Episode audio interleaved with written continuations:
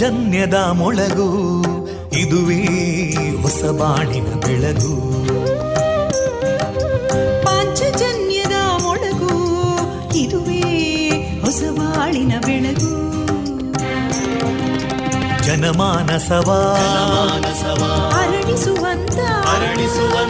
ಜನಮಾನಸವ ಅರಳಿಸುವಂತ ವಿವೇಕವಾಣಿಯ ಮೊಳಗು, ಸುಖ ದುಃಖಗಳಿಗೆ ತಾಕೊರಳಾಗುವ ನೆಲಪ್ರೀತಿಯದಿ ಮೊಳಗು. ಇದುವೇ ಹೊಸ ಬಾಳಿನ ಬೆಳಗು, ಇದುವೇ ಪಾಂಚಜನ್ಯದ ಮೊಳಗು, ಇದುವೇ ಪಾಂಚಜನ್ಯದ ಮೊಳಗು. ವಿವೇಕಾನಂದ ವಿದ್ಯಾವರ್ಧಕ ಸಂಘ ಪ್ರವರ್ತಿತ ರೇಡಿಯೋ ಪಾಂಚಜನ್ಯ, ಇದು ಜೀವ ಜೀವದ ಸ್ವರ ಸಂಚಾರ. 90.8 ಸ್ವರ ತರಾಂಗಗಳಲ್ಲಿ ಈ ಹೊತ್ತಿನ ಪ್ರಸಾರ ಕಾರ್ಯಕ್ರಮವನ್ನು ಆರಂಭಿಸುತ್ತಿದ್ದೇವೆ. ಆತ್ಮೀಯ ಶ್ರೋತೃ ಬಾಂಧವರಿಗೆ ರೇಡಿಯೋ ಪಾಂಚಜನ್ಯ ಸಮುದಾಯ ಬಾನುಲಿ ಕೇಂದ್ರ ಬಳಗದ ಪರವಾಗಿ ನಾನು ತೇಜಸ್ವಿನಿ ಮಾಡುವ ಪ್ರೀತಿಪೂರ್ವಕ ನಮಸ್ಕಾರಗಳು. ವಂದೇ ಮಾತರಂ, ವಂದೇ ಮಾತರಂ. ಸುಜಲಾಂ ಸುಫಲಾಂ ಮಲಯಜ ಶೀತಲಾಂ ಸಸ್ಯಶ್ಯಾಮಲಾಂ ಮಾತರಂ ವಂದೇ ಮಾತರಂ. ಶುಭ್ರಜೋತ್ಸ್ನಾ ಪುಲಕಿತಯಾಮಿನೀಂ ಪುಲ್ಲಕುಸುಮಿತಾ ಧ್ರುಮದಳಶೋಭಿನೀಂ ಸುಹಾಸಿನೀಂ ಸುಮಧುರಭಾಷಿನೀಂ ಸುಖದಾಂ ವರದಾಂ ಮಾತರಂ ವಂದೇ ಮಾತರಂ. ಕೋಟಿ ಕೋಟಿ ಕಂಠ ಕಲಕಲ ನಿನಾದ ಕರಾಲೇ, ಕೋಟಿ ಕೋಟಿ ಭುಜೈದೃತಾ ಕರಕಲವಾಲೇ, ಅಬಲಾಂ ಕೇನೋ ಮಾಯೇತೋ ಬಲೇ ಬಹುಬಲಧಾರಿಣೀಂ ನಮಾಮಿ ತಾರಿಣೀಂ ರಿಪುದಲವಾರಿಣೀಂ ಮಾತರಂ ವಂದೇ ಮಾತರಂ. ತುಮಿ ವಿದ್ಯಾ ತುಮಿ ಧರ್ಮ ತುಮಿ ಹೃದಿ ತುಮಿ ಮರ್ಮ, ತ್ವಂ ಹಿ ಪ್ರಾಣ ಶರೀರೇ ಬಾಹುತೇ ತುಮಿ ಮಾ ಶಕ್ತಿ, ಹೃದಯೇ ತುಮಿ ಮಾ ಭಕ್ತಿ, ತೋಮಾರಯಿ ಪ್ರತಿಮಾ ಗಡಿ ಮಂದಿರೇ ಮಂದಿರೇ ವಂದೇ ಮಾತರಂ. ತ್ವಂ ಹಿ ದುರ್ಗಾ ದಶ ಪ್ರಹರಣಧಾರಿಣೀ ಕಮಲಾಂ ಕಮಲದಲ ವಿಹಾರಿಣೀ ವಾಣೀಂ ವಿದ್ಯಾದಾಯಿನೀ ನಮಾಮಿ ತ್ವಾಂ ನಮಾಮಿ ಕಮಲಾಂ ಅಮಲಾಂ ಅತುಲಾಂ ಸುಜಲಾಂ ಸುಫಲಾಂ ಮಾತರಂ ವಂದೇ ಮಾತರಂ. ಶ್ಯಾಮಲಾಂ ಸರಳಾಂ ಸುಸ್ಮಿತಾಂ ಭೂಷಿತಾಂ ಧರಣೀಂ ಭರಣೀಂ ಮಾತರಂ ವಂದೇ ಮಾತರಂ. ವಂದೇ ಮಾತರಂ.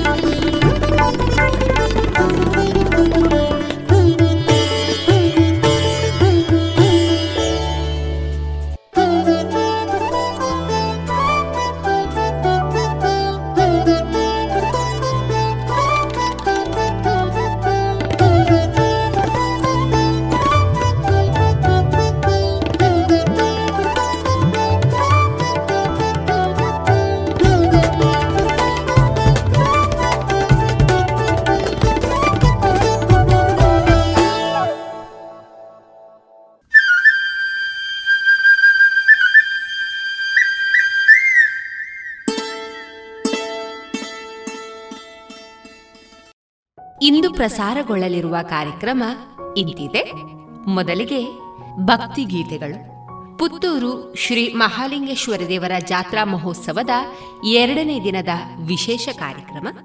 ಶ್ರೀಮತಿ ಶಂಕರಿ ಶರ್ಮಾ ಮತ್ತು ಶ್ರೀಮತಿ ಗೌರಿ ಎಸ್ ಭಟ್ ಅವರಿಂದ ಹವ್ಯಕ ಭಾಷೆಯಲ್ಲಿ ಅವಿಲು, ಶ್ರೀ ಆಂಜನೇಯ ಯಕ್ಷಗಾನ ಕಲಾಸಂಘ ಬುಳುವಾರು ಮತ್ತು ಯಕ್ಷನಂದನ ಕಲಾಸಂಘ ಕೊಯ್ಲಾ ಇದರ ಜಂಟಿ ಆಶ್ರಯದಲ್ಲಿ ಮುಂದುವರಿದ ಯಕ್ಷಗಾನ ತಾಳಮದ್ದಳೆ ಲಾವಣ್ಯ ಲಕ್ಷ್ಮಿ.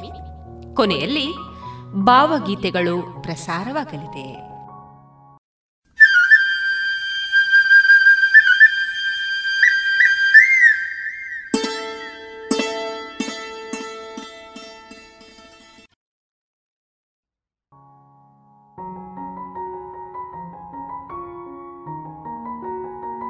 ಇದೀಗ ಮೊದಲಿಗೆ ಭಕ್ತಿಗೀತೆಗಳನ್ನ ಕೇಳೋಣ.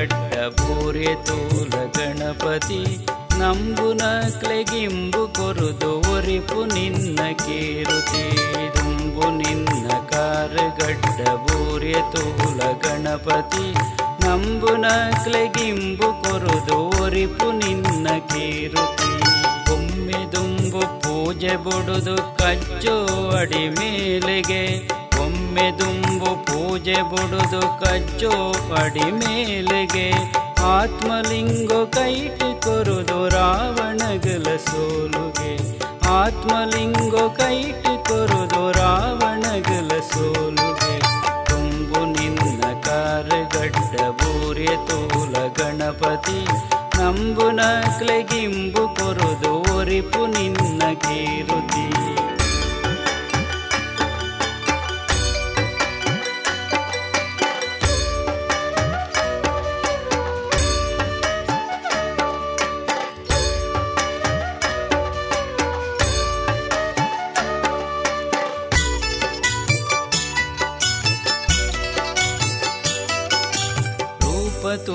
ತೆಲ್ತ್ ನೆಕ್ ತಿಂಗೊಲುಗುಲ ಸಾಪುಗೆ ಮದತ್ ನಕಲೆ ಬದುಕು ಮಯಕ ಕೋಡಿ ಮುಟ್ಟ ತಾಪುಗೆ ರೂಪ ತೂದು ತೆಲ್ತ್ ನೆಕ್ ತಿಂಗೊಲುಗುಲ ಸಾಪುಗೆ ಮದತ್ ನಕಲೆ ಬದುಕು ಮಯಕ ಕೋಡಿ ಮುಟ್ಟ ತಾಪುಗೆ ಆನೆ ಮೋನೆ ಬಾರಿ ಪರ್ಲು ಜೋಕ್ಲೆಗಿಷ್ಟ ತುಂಬಿಲೆ ಭಕ್ತಿರೇತು ಬರ್ಪೆರತು ಪಾರಿ ಲೆಕ್ಕ ದುಂಬಿಲು आने मोने बारी पर जोक्लेगिष्ट ತುಂಬಿಲೆ ಬತ್ತಿರೇದು ಬರ್ಪೆರತು ಪಾರಿ ಲೆಕ್ಕ ದುಂಬಿಲು ತುಂಬು ನಿನ್ನ ಕಾರಗಡ್ಡ ಬೂರ್ಯ ತೂಲ ಗಣಪತಿ ನಂಬು ನಕ್ಲೆಗಿಂಬು ಕೊರುದು ಒರಿಪು ನಿನ್ನ ಕೀರುತಿ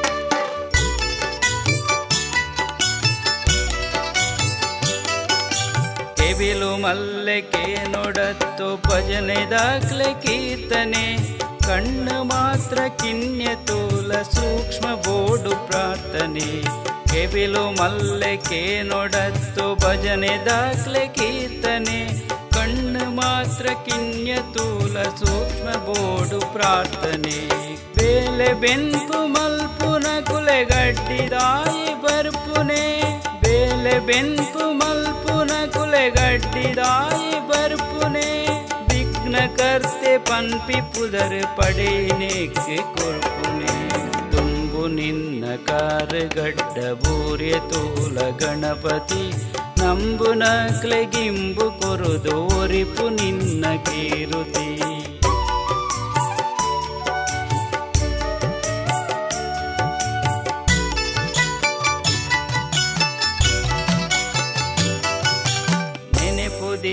ನುತಿ ಪುನಕ್ಲೆ ಗಡ್ಡ ದೂರ ಪೋಪುನೆ ಎಂಚ ಪಂಡ ವಿಘ್ನ ಹರ್ತೆ ದಯನ ದೇದ ಕಾಪುನೆ ನೆನೆಪುದೀದ ನುತಿ ಪುನಕ್ಲೆ ಗಡ್ಡ ದೂರ ಪೋಪುನೆ ಎಂಚ ಪಂಡ ವಿಘ್ನ ಹರ್ತೆ ದಯನ ದೇದ ಕಾಪುನೆ ಗಣಪತಿ ಗಣಪತಿ ಎಂಕ್ಲೆ ಗದಿಪತಿ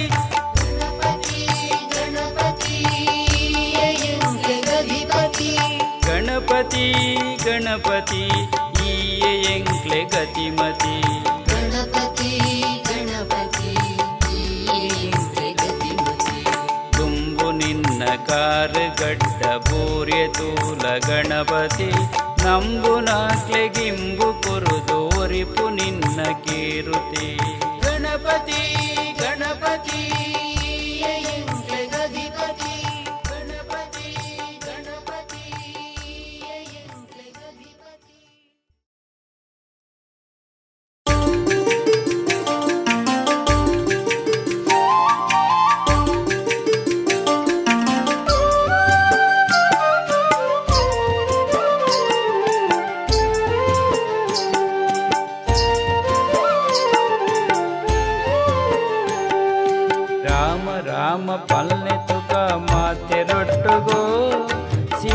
ಹನುಮೆ ಬರ್ಪೆರತ್ತು ರಾಮನೊಟ್ಟುಗೋ ರಾಮ ರಾಮ ಪಲ್ನೆ ತುಕ ಮಾತೆರೊಟ್ಟುಗೋ ಸೀತೆ ಹನುಮೆ ಬರ್ಪೆರತ್ತು ರಾಮನೊಟ್ಟುಗೋ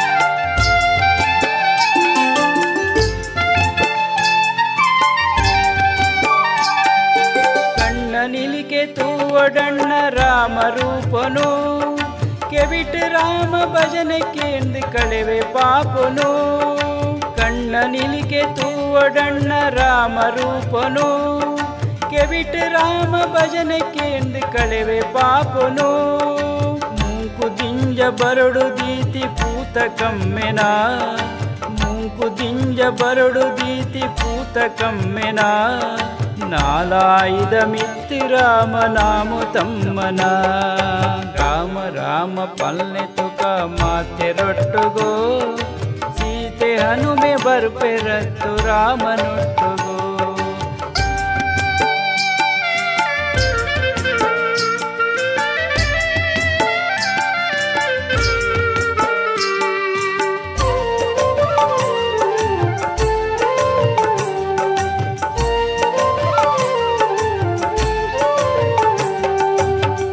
तेरियो पंडदाद तेरियो डांडरा मैंने धर्मदाद तू डांड मेल रामने सत्य पंडदाद तेरियो डांडरा मैंने धर्मदाद तू डांड मेल रामने मल्ति सायो निंपु दीपि गुणुटु रामने मल्ति सायो निंपु दीपि गुणुटु रामने ನಂಬಿನಾಗ್ಲೆ ಗಿಂಬು ಕೊರ್ಪಿ ದೇವರಾಯನೇ ರಾಮ ರಾಮ ಪಲ್ಲೆ ತುಕ ಮಾತೆ ರೊಟ್ಟುಗೋ ಜೀತೆ ಹನುಮೆ ಬರ್ಪೆ ರತ್ತು ರಾಮನೊಟ್ಟುಗೋ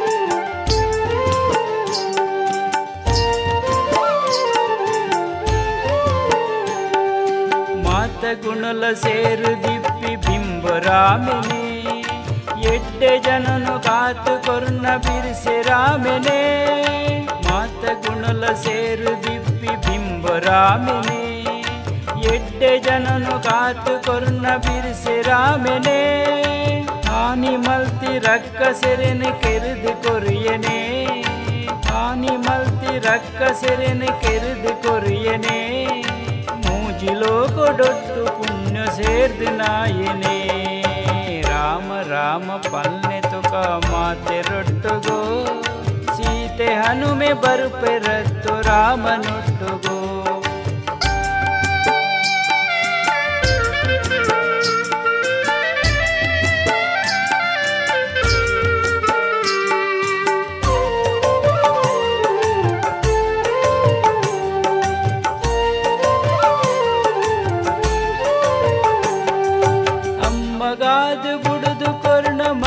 ನೆನೆಪುಗೋ ಮೆಗಿಯಗಾದ ರಾಜ್ಯ ಬುಡ್ನ ಪಲಯ ಸುಗಿಪುಗೋ ಅಮ್ಮಗಾದ ಬುಡದು ಕೊರ್ಣ ಮಗನ ನೆನೆಪುಗೋ ಮೆಗಿಯಗಾದ ರಾಜ್ಯ ಬುಡ್ನ ಪಲಯ ಸುಗಿಪುಗೋ ರಾಜ್ಯದುಳೈ ಕನಕು ಶಾಂತಿ ಕೊರ್ಣ ಮಲ್ಲಯೇ ರಾಜ್ಯದುಳೈ ಕನಕು ಶಾಂತಿ ಕೊರ್ಣ ಮಲ್ಲಯೇ ದುಃಖ ದೂರ ಮಲ್ತು ಕೊರ್ಪಿನುಳ್ಳಯೇ ರಾಮ ರಾಮ ಪಲ್ನೆ ತುಕ ಮಾತೆ ರೊಟ್ಟುಗೋ ಸೀತೆ ಹನುಮೆ ಬರ್ಪೆರತ್ತು ರಾಮನೊಟ್ಟುಗೋ ಸೀತೆ ಹನುಮೆ ಬರ್ಪೆರತ್ತು ರಾಮನೊಟ್ಟುಗೋ ಸೀತೆ ಹನುಮೆ ಬರ್ಪೆರತ್ತು ರಾಮನೊಟ್ಟುಗೋ.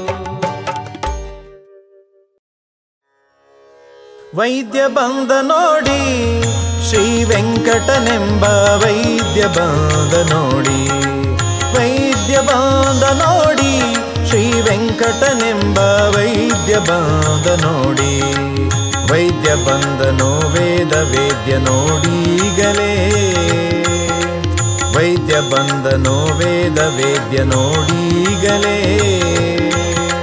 ಶ್ರೀದೇವಿ ರಮಣ ಶ್ರೀನಿವಾಸನೆಂಬ ಶ್ರೀದೇವಿ ರಮಣ ಶ್ರೀನಿವಾಸನೆಂಬ ವೈದ್ಯ ಬಂದ ನೋಡಿ ಶ್ರೀ ವೆಂಕಟನೆಂಬ ವೈದ್ಯ ಬಂದ ನೋಡಿ ವೈದ್ಯ ಬಂದ ನೋಡಿ ಶ್ರೀ ವೆಂಕಟನೆಂಬ ವೈದ್ಯ ಬಂದ ನೋಡಿ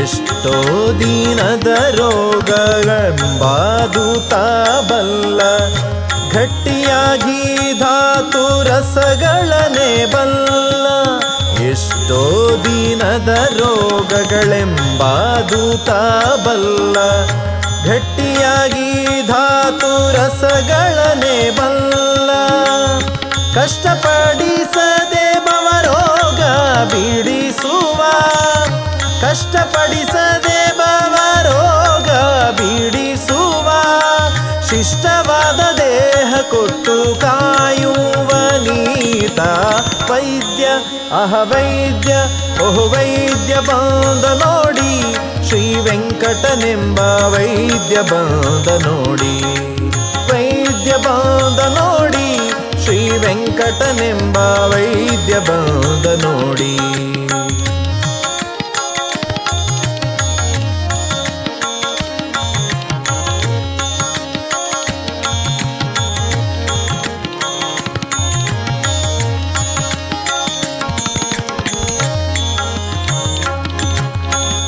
ಅನ್ನೋಹಣಂಗಳ ಅನ್ನವನನುಸರಿಸಿ ತನ್ನದಾಸನೆಂಬ ನಿಜವ ನೋಡಿ ಅನ್ನೋಹಣಂಗಳ ಅನ್ನವನನುಸರಿಸಿ ತನ್ನದಾಸನೆಂಬ ನಿಜವ ನೋಡಿ ಚೆನ್ನಾಗಿ ಜಿಹ್ವೆಗೆ ಸ್ವಾದವಾಗಿರುವಂತ ಚೆನ್ನಾಗಿ ಜಿಹ್ವೆಗೆ ಸ್ವಾದವಾಗಿರುವಂತ ತನ್ನ ನಾಮಾಮೃತ ದಿವ್ಯ ಔಷಧ ವಿವ ವೈದ್ಯ ಅಹವೈದ್ಯ ಓಹೋ ವೈದ್ಯ ಬಂದ ನೋಡಿ ಶ್ರೀ ವೆಂಕಟನೆಂಬ ವೈದ್ಯ ಬಂದ ನೋಡಿ ವೈದ್ಯ ಬಂದ ನೋಡಿ ಶ್ರೀ ವೆಂಕಟನೆಂಬ ವೈದ್ಯ ಬಂದ ನೋಡಿ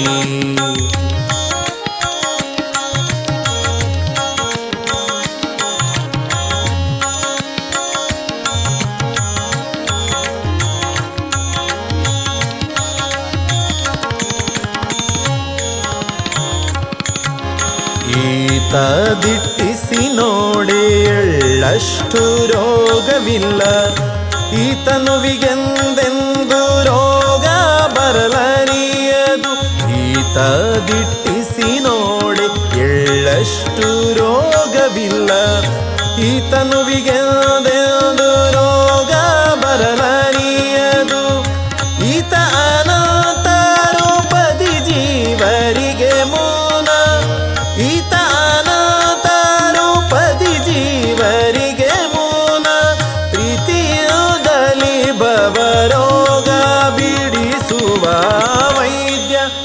ವೈದ್ಯ ಓಹೋ ವೈದ್ಯ ಬಂದ ನೋಡಿ ಶ್ರೀ ವೆಂಕಟನೆಂಬ ವೈದ್ಯ ಬಂದ ನೋಡಿ ವೈದ್ಯ ಬಂದ ನೋಡಿ ಶ್ರೀ ವೆಂಕಟನೆಂಬ ವೈದ್ಯ ಬಂದ ನೋಡಿ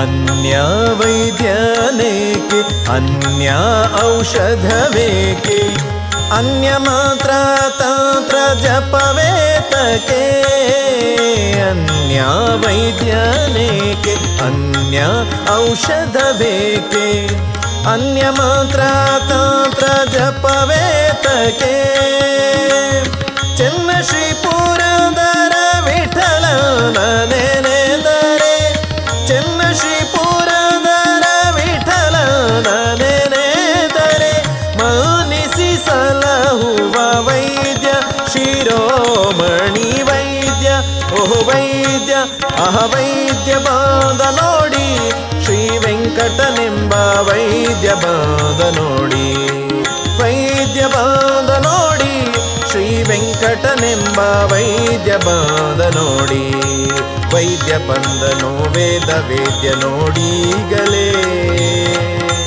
ವೈದ್ಯ ಬಂದನೋ ವೇದ ವೇದ್ಯ ನೋಡೀಗಲೇ ಶ್ರೀದೇವಿ ರಮಣ ಶ್ರೀನಿವಾಸನೆಂಬ ಶ್ರೀದೇವಿ ರಮಣ ಶ್ರೀನಿವಾಸನೆಂಬ ವೈದ್ಯ ಬಂದ ನೋಡಿ ಶ್ರೀ ವೆಂಕಟನೆಂಬ ವೈದ್ಯ ಬಂದ ನೋಡಿ ವೈದ್ಯ ಬಂದ ನೋಡಿ ಶ್ರೀ ವೆಂಕಟನೆಂಬ ವೈದ್ಯ ಬಂದ ನೋಡಿ ಅಹ ವೈದ್ಯ ಬಂದ ನೋಡಿ ಓಹೋ ವೈದ್ಯ ಬಂದ ನೋಡಿ ಅಹ ವೈದ್ಯ ಬಂದ ನೋಡಿ ಓಹೋ ವೈದ್ಯ ಬಂದ ನೋಡಿ.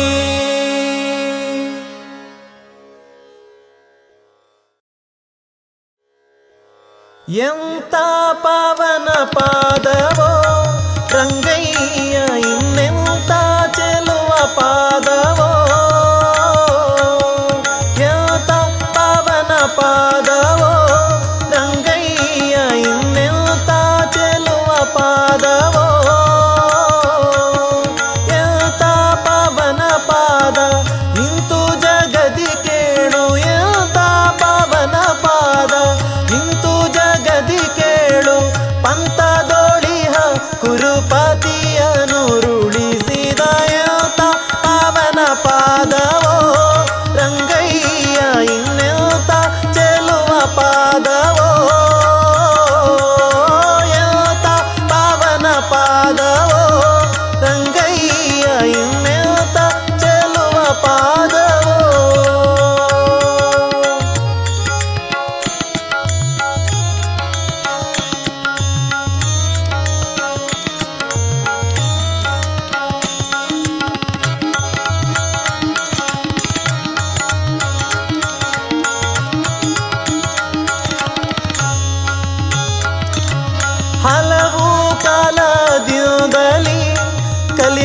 ಮಾರ್ಗದ ಶಿಲೆ ಶಾಪ ಪಡೆದಿರಲು ಹಲವು ಕಾಲಗಳಿಂದಲೇ ಕಲಿಮಾರ್ಗದ ಶಿಲೆ ಶಾಪ ಪಡೆದಿರಲು ಒಲಿದು ರಜದಿ ಪಾವನಗೈದು ಕರುಣದಿ ಒಲಿದು ರಜದಿ ಪಾವನಗೈದು ಕರುಣದಿ ಶಿಲೆಯ ಬಾಲೆಯ ಮಾಡಿ ಸಲಹಿದ ಶ್ರೀಹರಿಯ ಖ್ಯಾತ ಪಾವನ ಪಾದವೋ ರಂಗಯ್ಯ ಇನ್ನೆಂತ ಚೆಲ್ಲುವ ಪಾದವೋ ಯಾತ ಪಾವನ ಪಾದವೋ ರಂಗಯ್ಯ ಇನ್ನೆಂತ ಚೆಲ್ಲುವ ಪಾದವೋ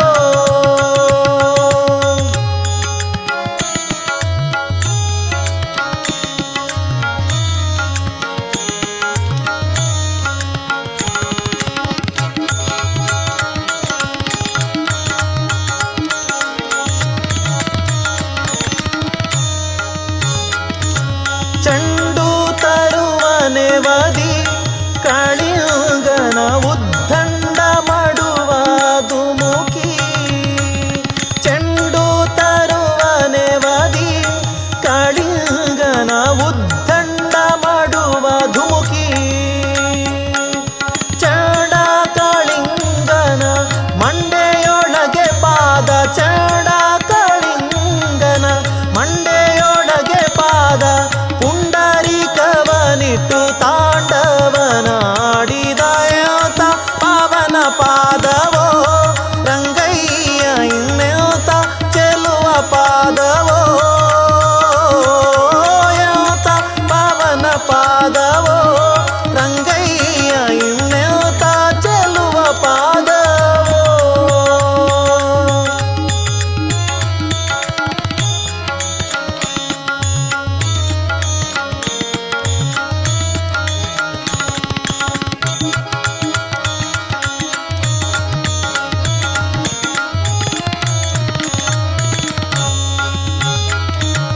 ಒಲಿದು ಗಯಾಸುರನ ಶಿರದೋಳಿಟ್ಟು ಹಲವು ಭಕ್ತರ ಸಲಹಿದೆ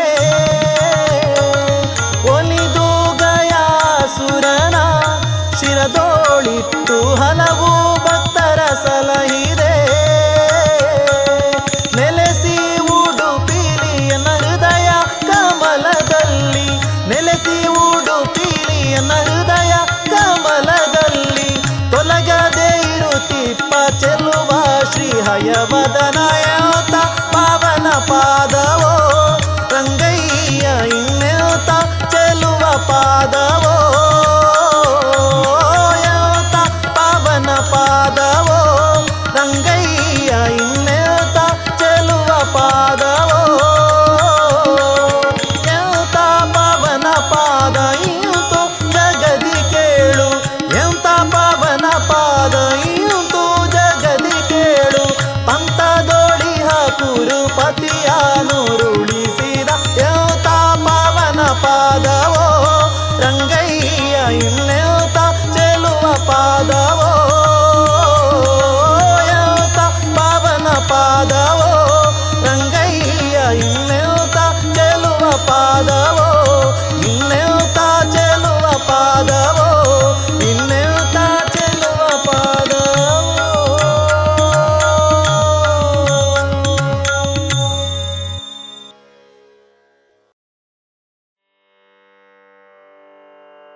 ಗಜಮುಖ ವಂದಿಸುವೆ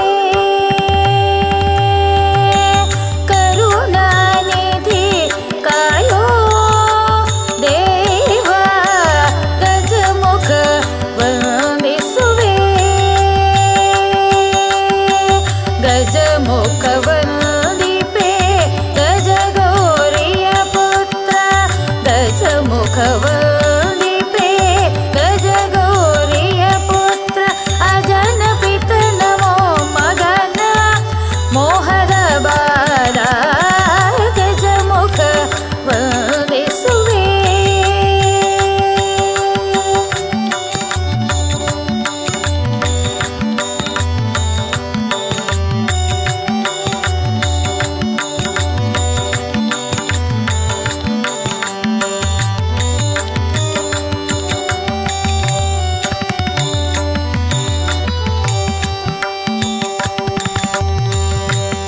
ನೀಲಕಂಠನ ಸುತ ಬಾಲಗಣೇಶನೇ, ಬಾರಿ ಬಾರಿಗೆ ನಿನ್ನ ಭಜನೆ ಮಾಡುವೆನೆಯ. ನೀಲಕಂಠನ ಸುತ ಬಾಲಗಣೇಶನೇ, ಬಾರಿ ಬಾರಿಗೆ ನಿನ್ನ ಭಜನೆ ಮಾಡುವೆನೆಯ. ಪರ್ವತನ ಪುತ್ರಿ ಪಾರ್ವತಿ ಕುಮಾರ, ಬಹುವಿಧ ಜಾಮದಿ ಕರುಣೆಯ ತೋರಯ್ಯ. ಗಜಮುಖ ವಂದಿಸುವೆ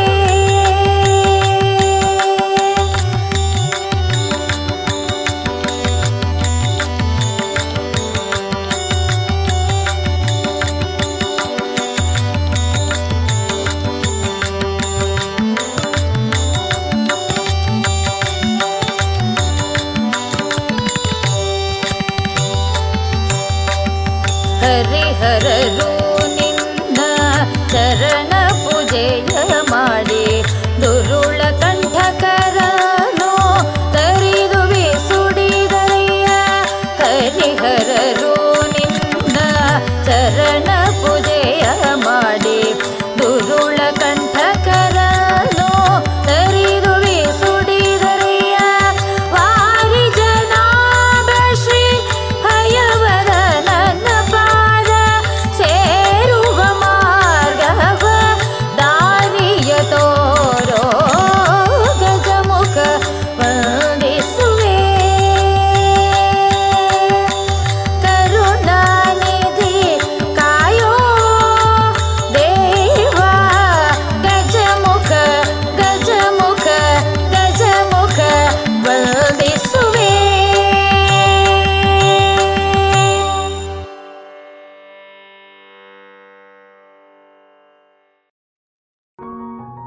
ಇದುವರೆಗೆ ಭಕ್ತಿಗೀತೆಗಳನ್ನ ಕೇಳಿದಿರಿ.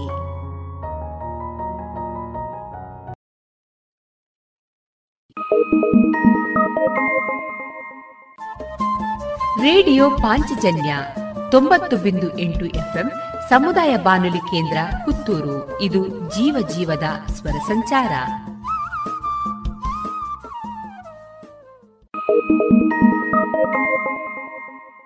ಏನು ಚಂದ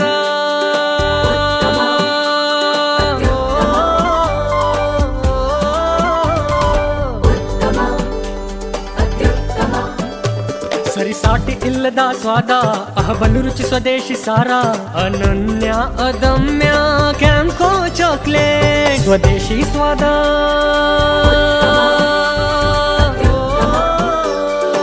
ಕ್ಯಾಂಕೋ ಸ್ವದೇಶಿ ಚಾಕ್ಲೇಟ್ಸ್ ಅತ್ಯುತ್ತಮ.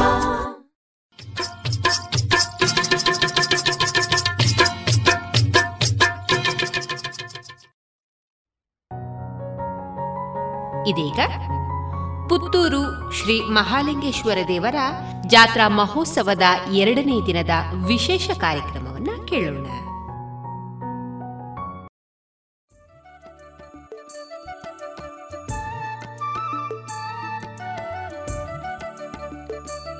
ಪುತ್ತೂರು ಜಾತ್ರೆ ಎಂದರೆ 10 ದಿನಗಳ ಧಾರ್ಮಿಕ ಹಬ್ಬ.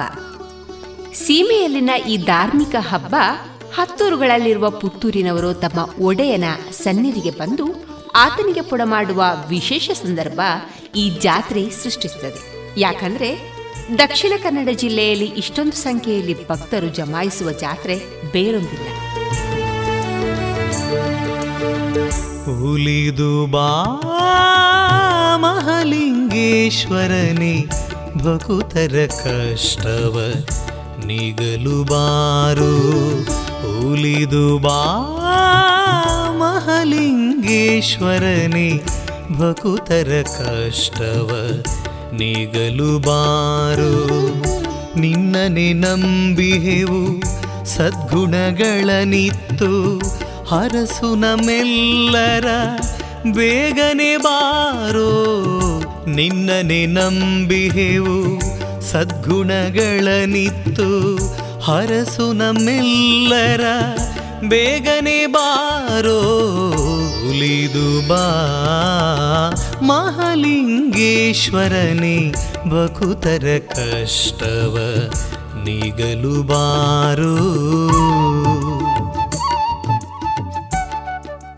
ಪುತ್ತೂರು ಸೀಮೆಯ ಧಾರ್ಮಿಕ ಅಧಿಪತಿಯಾಗಿರುವ ಶ್ರೀ ಮಹಾಲಿಂಗೇಶ್ವರನು ವರ್ಷಕ್ಕೆ ಒಂದು ಬಾರಿ ಜಾತ್ರೆಯ ಸಂದರ್ಭ ಪೇಟೆ ಸವಾರಿಯ ಮೂಲಕ ಭಕ್ತರ ಮನೆ ಬಾಗಿಲಿಗೆ ಬಂದು ಕಟ್ಟೆಪೂಜೆಯನ್ನ ಸ್ವೀಕರಿಸಿ ಶ್ರೀದೇವರಿಗೆ ಇಂಬನ್ನ ನೀಡುತ್ತಾನೆ. ಕಟ್ಟೆಪೂಜೆಯನ್ನ ಸ್ವೀಕರಿಸಿ ನಂಬಿದವರಿಗೆ ಇಂಬು ನೀಡುವ ಮಹಾದೇವನೆಂಬ ಹೆಸರಿಗೆ ಶ್ರೀ ಮಹಾಲಿಂಗೇಶ್ವರ ಪಾತ್ರನಾಗುತ್ತಾನೆ.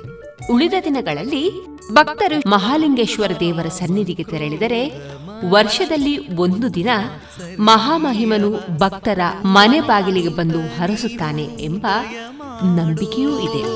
ಕಾಮ ಕ್ರೋಧ ಮದ ಲೋಭ ಮಾತ್ಸರ್ಯವ ದೂರ ಮಾಡುತ್ತ ನೀನು ದಯ ಮಾಡೋ, ಅಷ್ಟೈಶ್ವರ್ಯವ ಒದಗಿಸಿ ನಮಗೆ ಇಷ್ಟ ಕಾಮನೆಗಳ ನೀ ನೀಡು, ಅಷ್ಟೈಶ್ವರ್ಯಗಳ ಒದಗಿಸಿ ನಮಗೆ ಇಷ್ಟ ಕಾಮನೆಗಳ ನೀ ನೀಡು.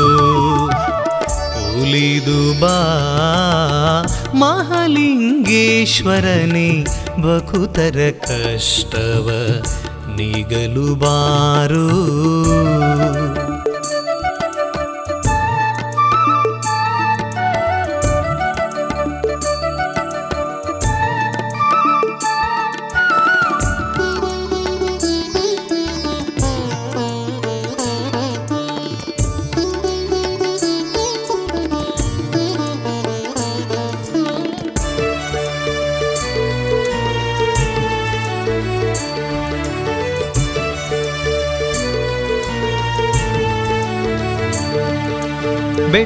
ತಂಪಾಡಿ ಎಂಬೋ ಕ್ಷೇತ್ರದಿ ನೆಲೆ ನಿಂತು ಮನದಿಷ್ಟಗಳನ್ನು ನೀಯೋ, ಬೆಟ್ಟಂಪಾಡಿ ಎಂಬೋ ಕ್ಷೇತ್ರದಿ ನೆಲೆ ನಿಂತು ಮನದಿಷ್ಟಗಳನ್ನು ನೀಯೋ, ದುಷ್ಟರ ಮರ್ದಿಸಿ ಶಿಷ್ಟರ ಸಲಹುತ ಕಷ್ಟದಾರಿದ್ರ್ಯವ ನೀನೀಗೋ, ದುಷ್ಟರ ಮರ್ದಿಸಿ ಶಿಷ್ಟರ ಸಲಹುತ ಕಷ್ಟದಾರಿದ್ರ್ಯವ ನೀನೀಗೋ.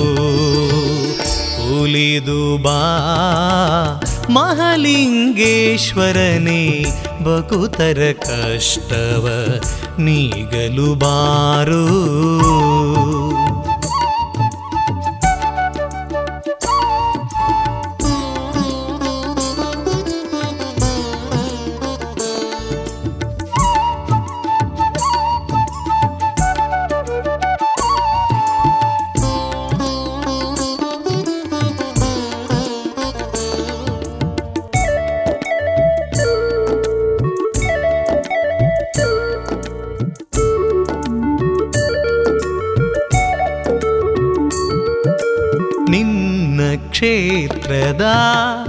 ದರ್ಶನದಿಂದಲೇ ಪೂರ್ವಜನ್ಮದ ಬಾಧೆ ತೊಲಗುವುದು, ನಿನ್ನ ಕ್ಷೇತ್ರದ ದರ್ಶನದಿಂದಲೇ ಪೂರ್ವಜನ್ಮದ ಬಾಧೆ ತೊಲಗುವುದು, ನಿನ್ನ ಲಿಂಗಕ್ಕೆ ಸಾಷ್ಟಾಂಗ ವಂದಿಸಲು ಮಂದಿಗೆ ಮೋಕ್ಷವು ದೊರಕುವುದು, ನಿನ್ನ ಲಿಂಗಕ್ಕೆ ಸಾಷ್ಟಾಂಗ ವಂದಿಸಲು ಮಂದಿಗೆ ಮೋಕ್ಷವು ದೊರಕುವುದು.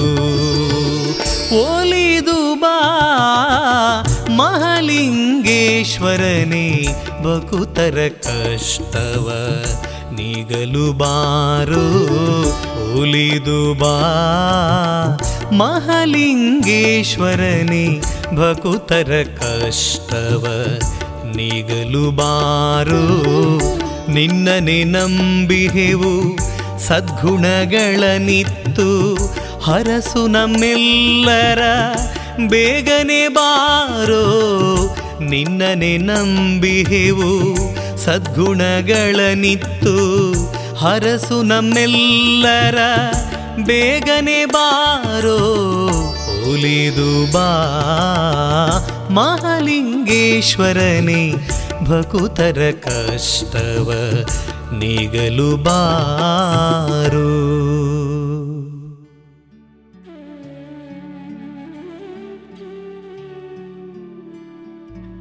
ಇತಿಹಾಸ ಪ್ರಸಿದ್ಧ ಪುತ್ತೂರು ಶ್ರೀ ಮಹಾಲಿಂಗೇಶ್ವರ ದೇವರ ಜಾತ್ರೆ ಏಪ್ರಿಲ್ 10ರಿಂದ 20ರವರೆಗೆ ನಡೆಯುವ ಇಂದಿನ ಕಾರ್ಯಕ್ರಮದಲ್ಲಿ ಶ್ರೀದೇವರ ಕಟ್ಟೆಪೂಜೆ, ರಾತ್ರಿ ಉತ್ಸವದ ಬಳಿಕ ನೆಲ್ಲಿಕಟ್ಟೆ, ಸಾಲ್ಮರ, ಸೂತ್ರಪೆಟ್ಟು ಪರಿಸರದ ಕಟ್ಟೆಗಳಿಗೆ ಶ್ರೀದೇವರ ಸವಾರಿ ನಡೆಯಲಿದೆ.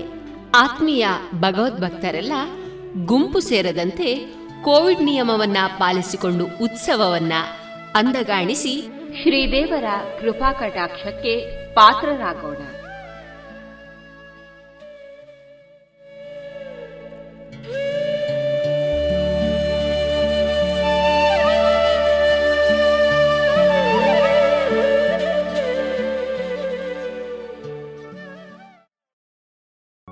ಇದುವರೆಗೆ ಪುತ್ತೂರು ಶ್ರೀ ಮಹಾಲಿಂಗೇಶ್ವರ ದೇವರ ಜಾತ್ರಾ ಮಹೋತ್ಸವದ 2ನೇ ದಿನದ ವಿಶೇಷ ಕಾರ್ಯಕ್ರಮವನ್ನ ಕೇಳಿದಿರಿ. ಇನ್ನೀಗ ಕೇಳಿ ಶ್ರೀಮತಿ ಶಂಕರ್ ಶರ್ಮಾ ಮತ್ತು ಶ್ರೀಮತಿ ಗೌರಿ ಎಸ್ ಭಟ್ ಅವರಿಂದ ಹವ್ಯಕ ಭಾಷೆಯಲ್ಲಿ ಅವಿಲು. ಓ, ಇದು ಆರಪ್ಪ ಎನ್ನ ಕಣ್ಣಿಗೆ ಕೈ ಹಿಡಿದು ಗೊಂತಾಗ್ತಿಲ್ಲನ್ನೇ. ನಾರು ಹೇಳ ನೋಡುವ ನೀನು ಅತ್ತಿಗೆ ಏನಾಗೊಂತಾತ ಸರ್ ಅಲ್ಲಿ ಅದಪ್ಪು ನೀನಂತ ಇಲ್ಲಿ ಒಬ್ಬನೇ ಕೂತದು. ಅಲ್ಲಪ್ಪ, ಮಕ್ಕದೇ ಬೈಂದವು ನಿಂಗ ಎಲ್ಲ ನೋಡಿಕೊಂಡು ಬನ್ನಿ ಹೇಳಿದೆ. ಅವು ಬಪ್ಪ ತನಕ ಇಲ್ಲಿ ಕೂಪದಿದ. ಹೇಗಾದರೂ ಅರ್ಧ ಗಂಟೆ 1 ಗಂಟೆ ಹಾಕು. ನೀನಂತ ಇಲ್ಲಿ ಆನದೇ ಮಕ್ಕಳೊಟ್ಟಿಗೆ ಬಂದದು. ಬಾಲವನಕ್ಕೆ ಹೋಗಿ ಆಡಕ್ಕೆ ಹೊಳ್ಳಿ ಮೊನ್ನೆಂದ ಗಿರ್ಗಣಿಸಿ ಉಂಟು ಇಚ್ಚಿದ್ದವು ಮರೆಯತ್ತಿ. ಅವು ಅತ್ಲಾಗಿ ಹೋದವದ ಉಯ್ಯಾಲಾಡ್ಲೆ. ನಿನ್ನ ಕಂಡದ್ದು ಹೇಳಿ ಅನಿತ್ಲಾಗಿ ಬಂದೆ. ಬಾತಿಗೆ ಇಲ್ಲೇ ಕೂರಿದ. ಮತ್ತೆಂತ ವಿಶೇಷ? ವಿಶೇಷ ಎಂತ ಗೊಂತಿದ್ದ ಇದಾತಿಗೆ. ಮೊನ್ನೆಯನ್ನು ಜೋಸ್ತಿ ಸುಮ್ಮ ಮಾತಾಡಿಪ್ಪ ಒಂದು ವಿಷಯ ಹೇಳಿದ್ದಾತ. ಎಂತ ಗೊಂತಿದ್ದ, ಒಂದು ತಪ್ಪಲೆ ತುಂಬ 4-5 ನೆಟ್ಟಿಕಾಯಿ, ತೊಂಡೆ, ಬೆಂಡೆ, ಆಲತ್ತೊಂಡೆ, ಬಾಳೆಕಾಯಿ, ಸೌತೆ ಎಲ್ಲ ಕೊರದು ಮಾಡಿ ಇಟ್ಟಿದ್ದಾಳ ಆತ. ಮನೆಯ ನೆಟ್ಟಿಕಾಯಿ ಅದಕ್ಕಲ್ದ ಅಪ್ಪು. ಅವು ಲವಾಯಿಕ ನೆಟ್ಟಿಕಾಯಿ ಮಾಡೋರು. ಈಗ ಹೇಳು, ಅದು ಕೊರದ್ದು ಎಂತ ಮಾಡಿಲ್ಲ ಅದಕ್ಕೂ ಅವಲಿಂಗೆ ಅದಕ್ಕೆ ತುಂಬಾ ಬಗೆ ಇದ್ದನ್ನೇ ಅಪ್ಪು. ಅದೇ ಸುಮನ ಮಗಳು ಬೆಂಗಳೂರಲ್ಲಿ ಇಪ್ಪದಿಲ್ಲ, ಅದು ಬಂದಿತ್ತಿತ್ತು. ಸುಮಂಗೆ ಆಚೆ ಕರೆಗೆ ಹೋಗಲಿತ್ತಾಳ. ಅಬ್ಬೆ ಇಂದು ಆನು ಬೆಂದಿ ಮಾಡ್ತೆ, ನೀನು ಆಚೆ ಕರೆಗೆ ಹೋಗಿ ಬಾತ ಹೇಳಿ ಹೇಳಿದ ಕಾರಣ ಸುಮ ಎದ್ದು ನಡೆದತ್ತಳ ಆಚೆ ಕರೆಗೆ. ಅದರ ಮಗಳು ಭಾರಿ ಉಮೇದಿಲ್ಲಿ ಅದರ ಲಾಭಕ್ಕೆ ಮೇಲರ ಮಡಿ ಮಡಗಿಟ್ಟಿದ್ದಾಳ. ಸುಮ್ಮ ಮನೆಗೆ ವಾಪಸ್ಸು ಬಪ್ಪಾಗ.